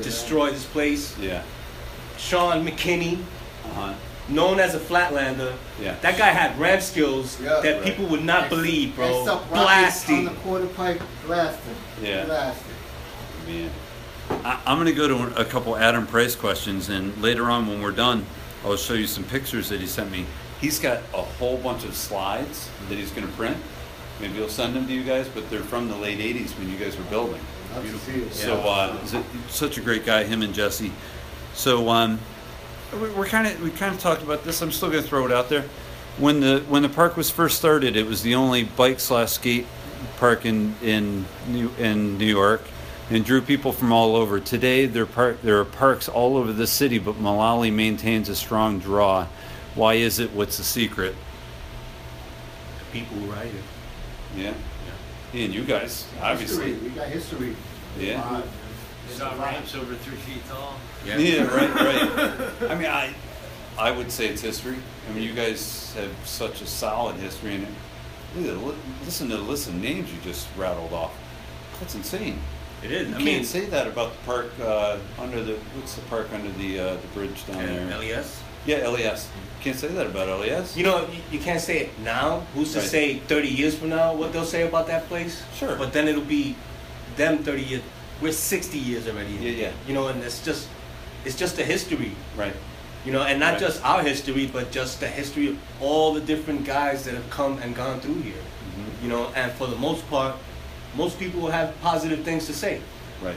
You know, and that's just it. You know, for the most part. And history's become huge lately because we're all getting older. We're all, you know, 40s, maybe creeping in on 50s or or over, but it's we all want to get back to that history. We all want to make sure that gets preserved. Yeah. Part of the reason I'm doing this. Um, but yeah, I mean that history's never going to go away, and I don't want it to. None of us want it to. It just gets added. It It just, it just gets added. Good point. You know, it's good like a uh, time capsule. Yeah. That's Yes. all. Yep. We're not putting it away yet. We still got more got to fill. That's right. That's right. That's right. Yeah. No sense in putting it away yet. Plenty more to add. Oh yeah. Uh, Adam also asked about the uh, crew being strong and united. We talked about that and how you've all kept motivated for so long. So we, we talked about that. I just want to throw that in there for Adam. Such a good dude. Uh, the whole, you know, the brothers, obviously. We appreciate the love, man. Yeah, absolutely. And he'll hear this. He'll he'll he'll definitely hear that. Uh, John Scavarla, Superfly. He's wanting to make a comment first. Thank you, Louie, for letting Enos and I park our cars inside the park in the '90s, and advising us to be on our way before sundown.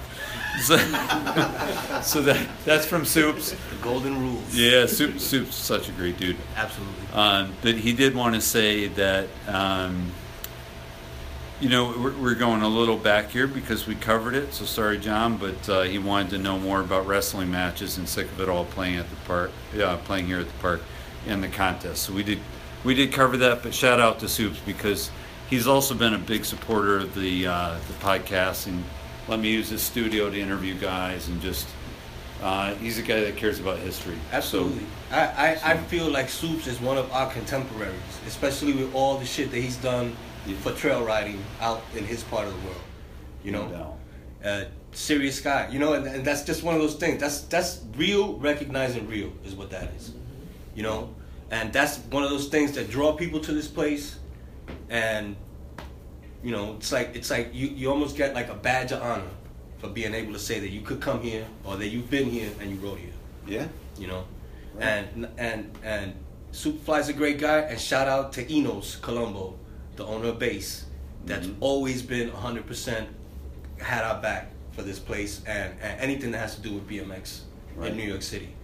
That's that's an unsung hero right there. Oh, absolutely, and, and still does. In fact, And uh, still does. Interview coming up with him. Yeah, that we're gonna have great. we're gonna have Rob Hughes and uh, one or both of the Pool brothers with him. Yeah, so we're the gonna pool do guys it. are real solid dudes too. I know all those yeah. guys. Yep, known him for a while, and Yeah. as we've talked about, real just great guys in Long Island as uh, as well as you guys. Of course, I'm learning more about. So there's a lot of good New Yorkers, man. Um, here, here's a good quick one. You know Roy Guzman, um, Smiley Yeah, Roy. Absolutely. Mhm. Absolutely. He wants to know when is the anniversary party? Is there It's one coming. planned? Yeah. It's in the works. It should be this summer. It should be this summer. This You, pick, you guys picking a date? this we, we don't got a solid date down yet, and you know things move slow with the Parks Department. I got you. you so you got to work around their. Well, their it's not really work around them. We have to work with them to coordinate everything, but they are definitely on board with having a 30 year anniversary. Uh, we're definitely 100% on board with doing that. I'm sure that Victor Ortiz wants to come in and put his hand in, Mm-hmm. you know, and have a hand in what, what happens. And we're open to everybody. that's the whole thing. We, we we're not trying to exclude anybody, and we don't want anybody to be excluded. Right. You know, if you're a real part of this park, we want you to be here, and we want you to help us celebrate these 30 years of, Hey. of perseverance. So maybe twice as many people come with people that have never been here before. So And maybe that'd that's an be- opportunity to that's- bring in some more. Totally fine with us. Yeah. You know, there's no reason for this place to be a secret. Yeah. Hey, let's share it. As soon as you guys have a date, let's get that out We'll there. absolutely I'll, put that out there. I'll do my best too to help with that. Yeah. Uh, Brendan, I have to ask you a question because you started this by when you put up the post and said, "Hey, send questions to Gromdad." For example, you got a 17. What, what is that? What is that? What, what is, It's, it's what you hear all day when you're here. Oh, yeah. Most common You got- phrase in this park. You got Yes. a 17, you got a pump. 17. I can see the pump, I can see 17. 17 the, is by far. 17 Can you fix this? the most asked. And 17 Yeah, is by 17. far the most asked question here. Got it. So that's a 17. 17 mil. man. Uh, I'm so glad that was the answer because after all these Instadiggles things, I was like, oh shit. what does this 17 mean? This has got to be some kind of deal. Anyway, uh, here's a good one from Rob Dolecki. How often did the people jump the fence and ride until dark after the park was closed? For, uh, after the park was closed for the day in the summertime, not not a safe thing to do, being in the heart of South Bronx! Exclamation point. Um, sp- so people, t- uh, they still do. To this day, I'm Yeah, sure. yeah, it's, a- it's a common thing. It's like Yeah, a night yeah. crew. I got a funny story about that back in the day, man. We, we broke in, and one of my own, couple of my friends were riding, and the cops come up to us, and they start questioning us and stuff, and, and the cops are going, "Oh, yo, you guys are in here. We're looking for a black kid." He goes. Yo, I'm not black. I'm Caribbean. You're not who I'm looking for. And the cops just look at him and go, "Yeah, you're not who we're looking for. Get the fuck out of here." Oh my gosh, that's good. That's good stuff. Oh man, I'm, I'm gonna. Uh, we already answered this, but again, it's another shout out, John Lynn, who's a big promoter of BMX and obviously highly skilled, Awesome, man. He's Yeah, a he's- sick rider. Yeah. sick rider, highly skilled on the bike, highly skilled behind the camera. Um, he was asking about shows in the early '90s, and the biggest show you ever had, uh, and whose idea was it? We pretty much covered that. Would you say "Sick of It All" was the biggest show? Absolutely. Yeah, that was the pinnacle. Okay. I would say. Cool, cool. Uh, John's, like I said, John's a great guy. I wanted to make sure I got that. You know that that's that that was four thousand about four thousand people unannounced. You're kidding me? No, Really? no, That's amazing. And we know how hard it is now to pull a thousand people. dude. in And this is before internet, before any social media. This is word of mouth, printing flyers, going to bike shops, standing out in a crowd. You know what I mean? Handing out flyers. That's how all that became. Yeah. That's how all that happened. hustling. Yeah. Can you We call it the imagine New York social hustle. media? Social media it'd probably be quad triple that amount. Nah, Yeah. everyone would just sit there and look at their phone. It's and a Yeah. different time. Oh, live stream. It's a different time. yeah, Right. They got live stream. Right. now. That would be kinda- their excuse not to go. Is I watch it from home. You know what I mean? And we'll But- get 4,000 views. Yeah. 4,000 people. yeah, right. Instead of, Four thousand likes just sitting here by ourselves. Oh. There you go. But but you, but you are right. You are right, skills, because it, it does help get people out. But yeah, it's a double edged sword. You know, no doubt. So, um, Ray Reeves wrote a lot. So I, I finally said, you know what? To my phone, I was trying to send it to Ray uh, telepathically. I was just like, I can't write all this down, Ray FaceTime. you know yeah, yeah really but he has he has so many good things to say so you guys were a huge inspiration on my younger generation of riders. I feel there was a small core group of riders from that generation that ride everything and are willing to put in work to ride to ride whether it's helping build and maintain ramps or throwing jams to keep the culture going. Having lived your generation ours and watching the new one come up do you think there will be youngins around to pass the torch to to keep Mullaly going, especially in the era of the plaza rider, who may call themselves a street rider, where it's so much easier to just show up at the plaza and ride since there's so many options like that these days. So, if you all get the gist of the question, you know it's uh, his generation, our generation, well yours here. Uh, do you, do you see the group coming up? And obviously, we've had some guys come in out today that are from the next generation, right? Yeah. If I can call you that, because you know you You look pretty young here. You maybe 18, 18 Todd's like the 19 oldest maybe. motherfucker in here. Yeah, I know. But actually, there was a couple, couple dudes in and out of here, right? Yeah. Yeah, Kike No. and Mhm. John. Yeah. So, so what do you guys feel about that question from Ray about the next generation coming in? Truthfully, I mean, it could go it could go either way. There's definitely young guys, young crew of kids, guys and girls, that are learning now. Hopefully, they'll they'll take away some positive stuff and just want to do it. I think that that's always gonna exist. I think the guys that the guys and girls that really put the time in to be here will wanna naturally wanna do that. Man, I feel like You know? part of part of riding is is making stuff and creating something. So it's like, you know, the opportunity that we have here to like, you know, where this isn't trails, but it's like, you know, we do our own thing here. We can do what we want, and I feel like there's always that aspect of riding, whether or not every kid is into that. But you know, like. Not every kid back in the day was into building shit either, you know. Like there's plenty of kids Yeah. back in the day who just showed up to the skate park and fucking left in the car on Right. the left, you know, and that's it. So Right. it's like there's always going to be that aspect, and I'm sure I'm sure kids will pick it up. And I think there's always gonna be guys and girls that want to go big, and that's kind of what this place, as far as the setups go, that's kind of always been the one constant. You know, jumping, uh, transferring, high airs, that kind of stuff. You can't do that at a positive. No. it's a different style of riding. Yeah. And you know, does it make you better? I don't know. Does it make you worse? I don't know. It, Right. Could it could it help you in being a more of an overall type rider? Right. I think there's always going to be an appeal to that kind of riding. You know what I mean? Yeah. How popular it is, that's up to the whatever generation's in charge at that time. Yeah, and the hands-on part. I mean, we always joke about it in the trail scene, the dry guys. I mean, I don't know what you call them in the ramp scene, uh, splinter-free guys. Um, you know, it, it's that's an important part too. I mean, you do you see the That- younger generation getting their hands in there? That's more. That's helping, more up to us. helping the contractor. You know, that that's helping build the ramps. Yeah, that's more up to us. I, I, that's one of those lead by example type Yeah, things. when You it's know. time to build shit, man, it's all hands on deck. Everyone in the park is, you know, we move, we'll move the And they're- ramps that are there, existing, and that shit's heavy.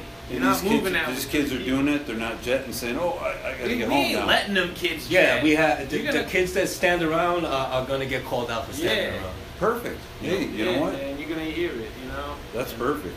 That's all part. That goes back to that whole mentoring thing. You know, that's Yeah. that's part of. You know, we're not just when. When I think about passing on a certain knowledge with BMX, it's just not physically riding the bike and jumping it.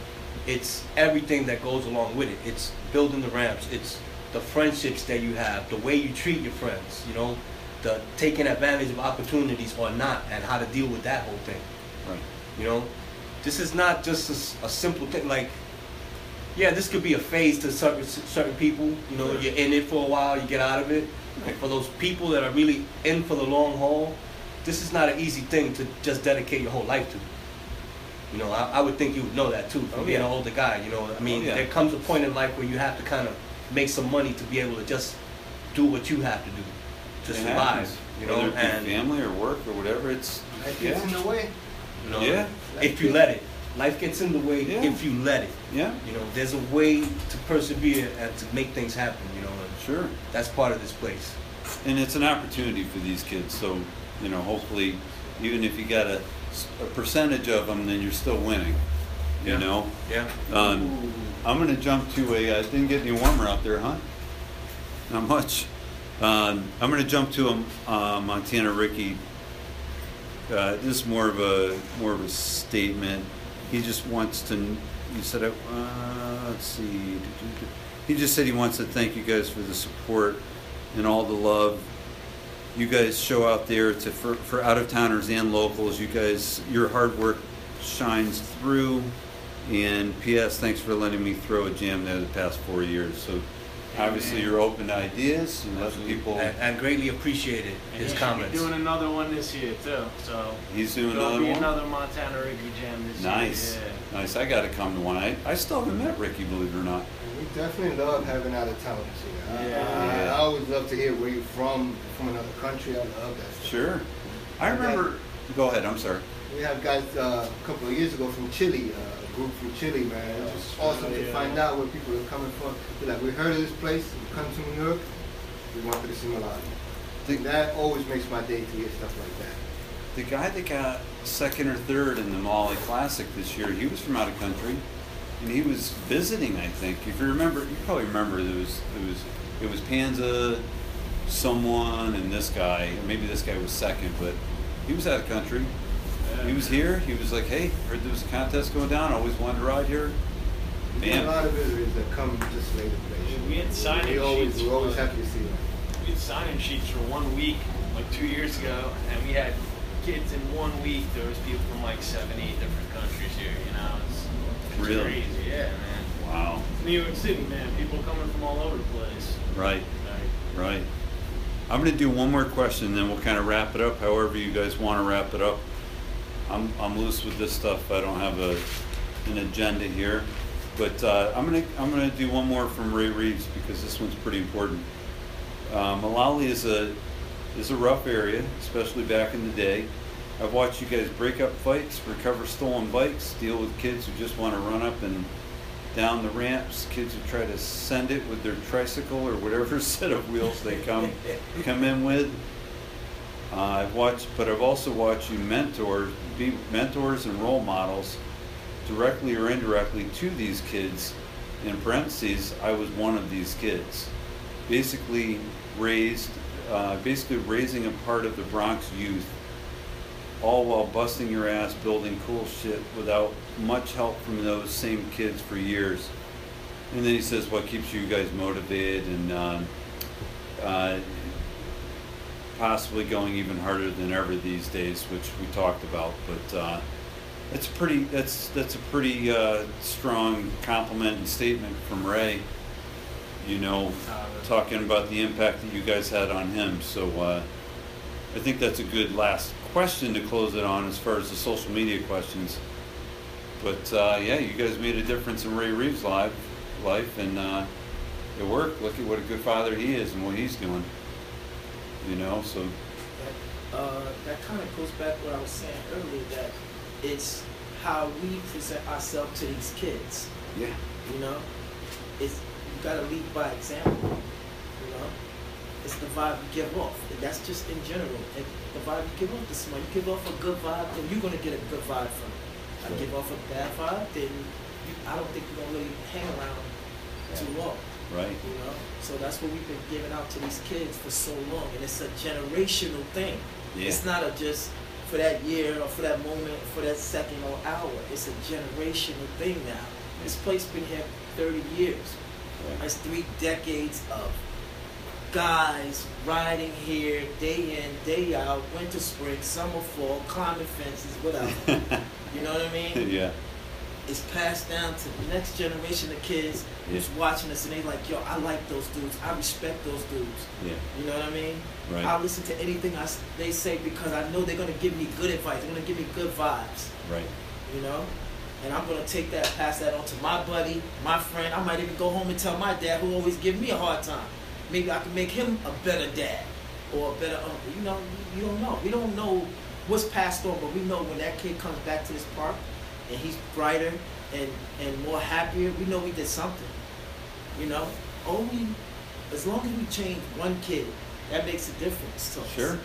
You know, but when you change a whole a whole neighborhood, that's even better. Oh yeah, You know, Yeah. so it's not just a it's it, it is just a Mullaly's thing, but it's a neighborhood thing. 'cause the we're a reflection of the neighborhood. You know, so it's we right. We feel like we right in the center of the. I, I, I don't want to be biased, but maybe I am. I, I feel like we, Mullaly's is in the. If, if, if BMX was a universe, we're right in the center of it. At least So- in New York. At least in New York.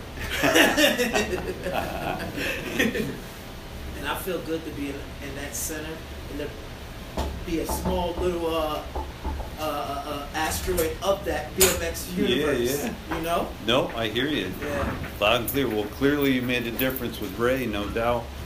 And uh, I really appreciate the shit out of Ray for saying for saying what he said. Oh, Yeah. really do, yeah. Ray's a fucking great guy. Yeah. Fuck, you know. Absolutely. And now, and now here you got probably one of the youngest guys. Hey, Joanne, come here for a second. Kika, come here for a minute.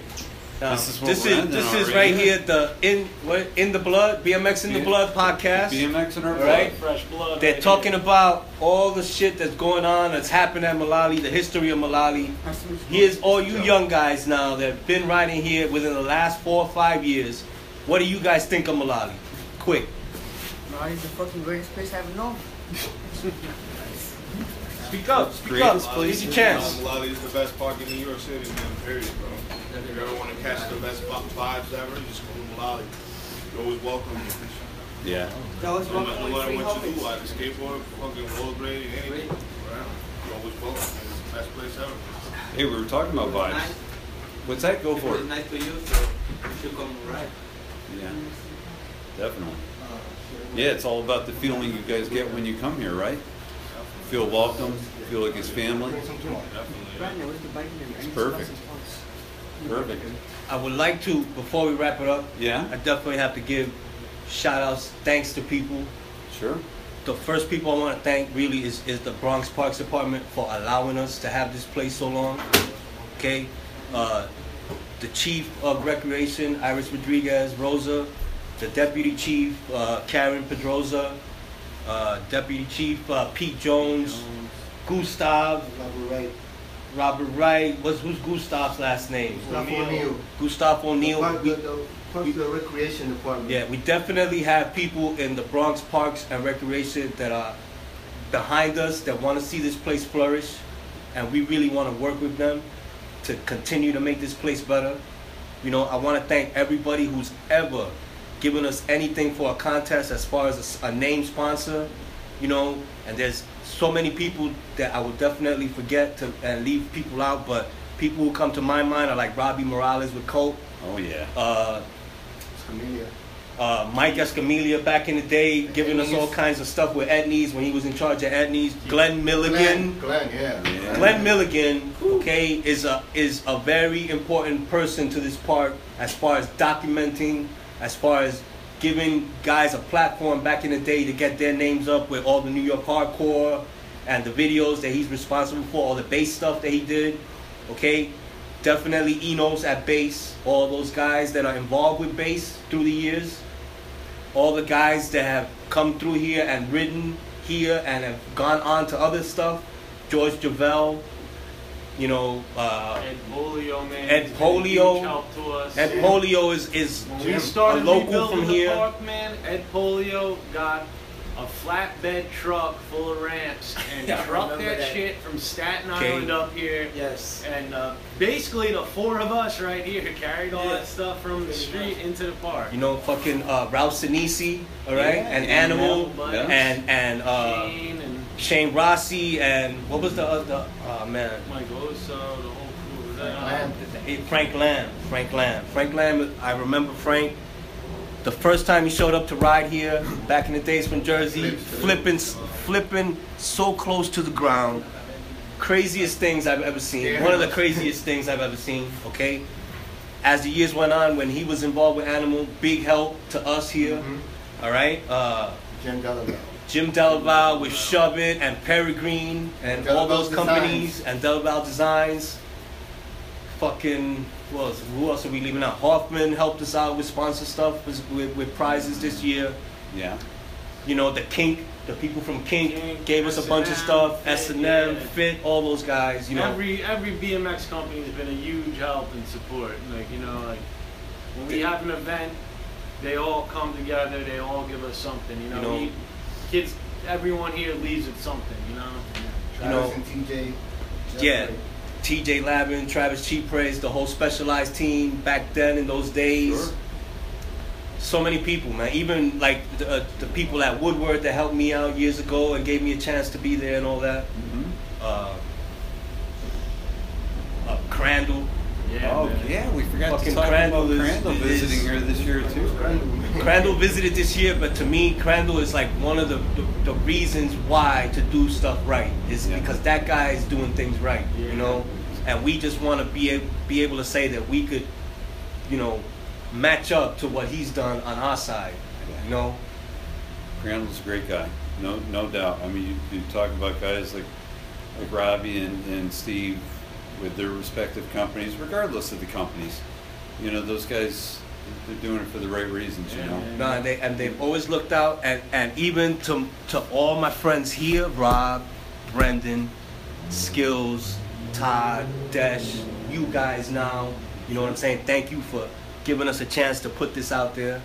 You know, all the kids that have come and ridden here, you know, that have called this place their local park, you know, and just my family for putting up with all the shit that has gone on through the years with me trying to pursue this place, you know, and just everybody, really. This place is not, it's not, it should never be a focus on just one person here. Right. Uh, this place is from everybody's hands. Have some hands worked a little bit more than others? Yeah, but that's okay. Because that's just what it needed to happen for it to get to where it is. And that's what we just want to continue on. And thank you, Granddad. Hey, and right, thank you. Granddad's son, Joe, right? Yep. Okay, the That's skateboarder. Go see. It's okay. Hey, you let him stay for the whole interview. That was pretty nice of you. And yeah, man. Hopefully this goes out and people will, Oh. will, will go out there and hear this and feel like, yeah, you know, we're gonna go over here this year. Uh, you know what? The timing's good. You've got some good, some good following on the podcast, and and I think it, it, it was the timing's just perfect to get Mullaly in this loop, getting people to hear the history, getting people to hear the impact on the young guys, and uh, just over the years how many people you guys have affected. So keep up the good work. Thank you, thank you. And You know? also, and also, last, What's last but not least, last but not least, thank you to all the bands that played here, all the wrestlers that wrestled here. All right, thank you to fucking New York, Riders. New York Yankees. God bless the fucking New York Yankees. Okay, Hey, you know and I'm good. I'm good with that. I'm a all right, Yan- now I'm we a- good. I'm a right. Have I forgotten anything? Listen to. Thank you, riders that- Slayer. Thank you, Slayer. That Slayer is fucking retiring at the end of the year. man, thank you, for Thank you, Slayer. Years. Slayer's put in 30 years too. All right. Uh, listen to the Ramones. Play guitars, right? And the Misfits. And, and, and the Bad Brains. All I can tell you is I'm a Yankees fan until I get on the Parkway, and then I'm good. Don't and then I'm don't fuck it up, man. Nah, seriously, it's it's it's been a pleasure. Thank you guys for for welcoming me in here and allowing me to do this and trusting me with it. You're welcome anytime. And, uh. Thank you.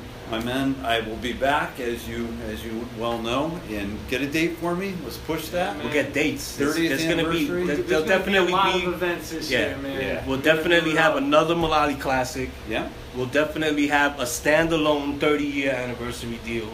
We're probably definitely gonna do the swap meet again. Bike swap meet again, Montana Ricky The, jam. the Montana Ricky Jam. If we can get any of these guys like If you- FBM or, you or wanna do any an team event, that hit wants us to come up. down Come this way, through, man. Yeah, if you want Yes. to do one, you're open. to Show that. Interest. You show interest. year, FBM, you know.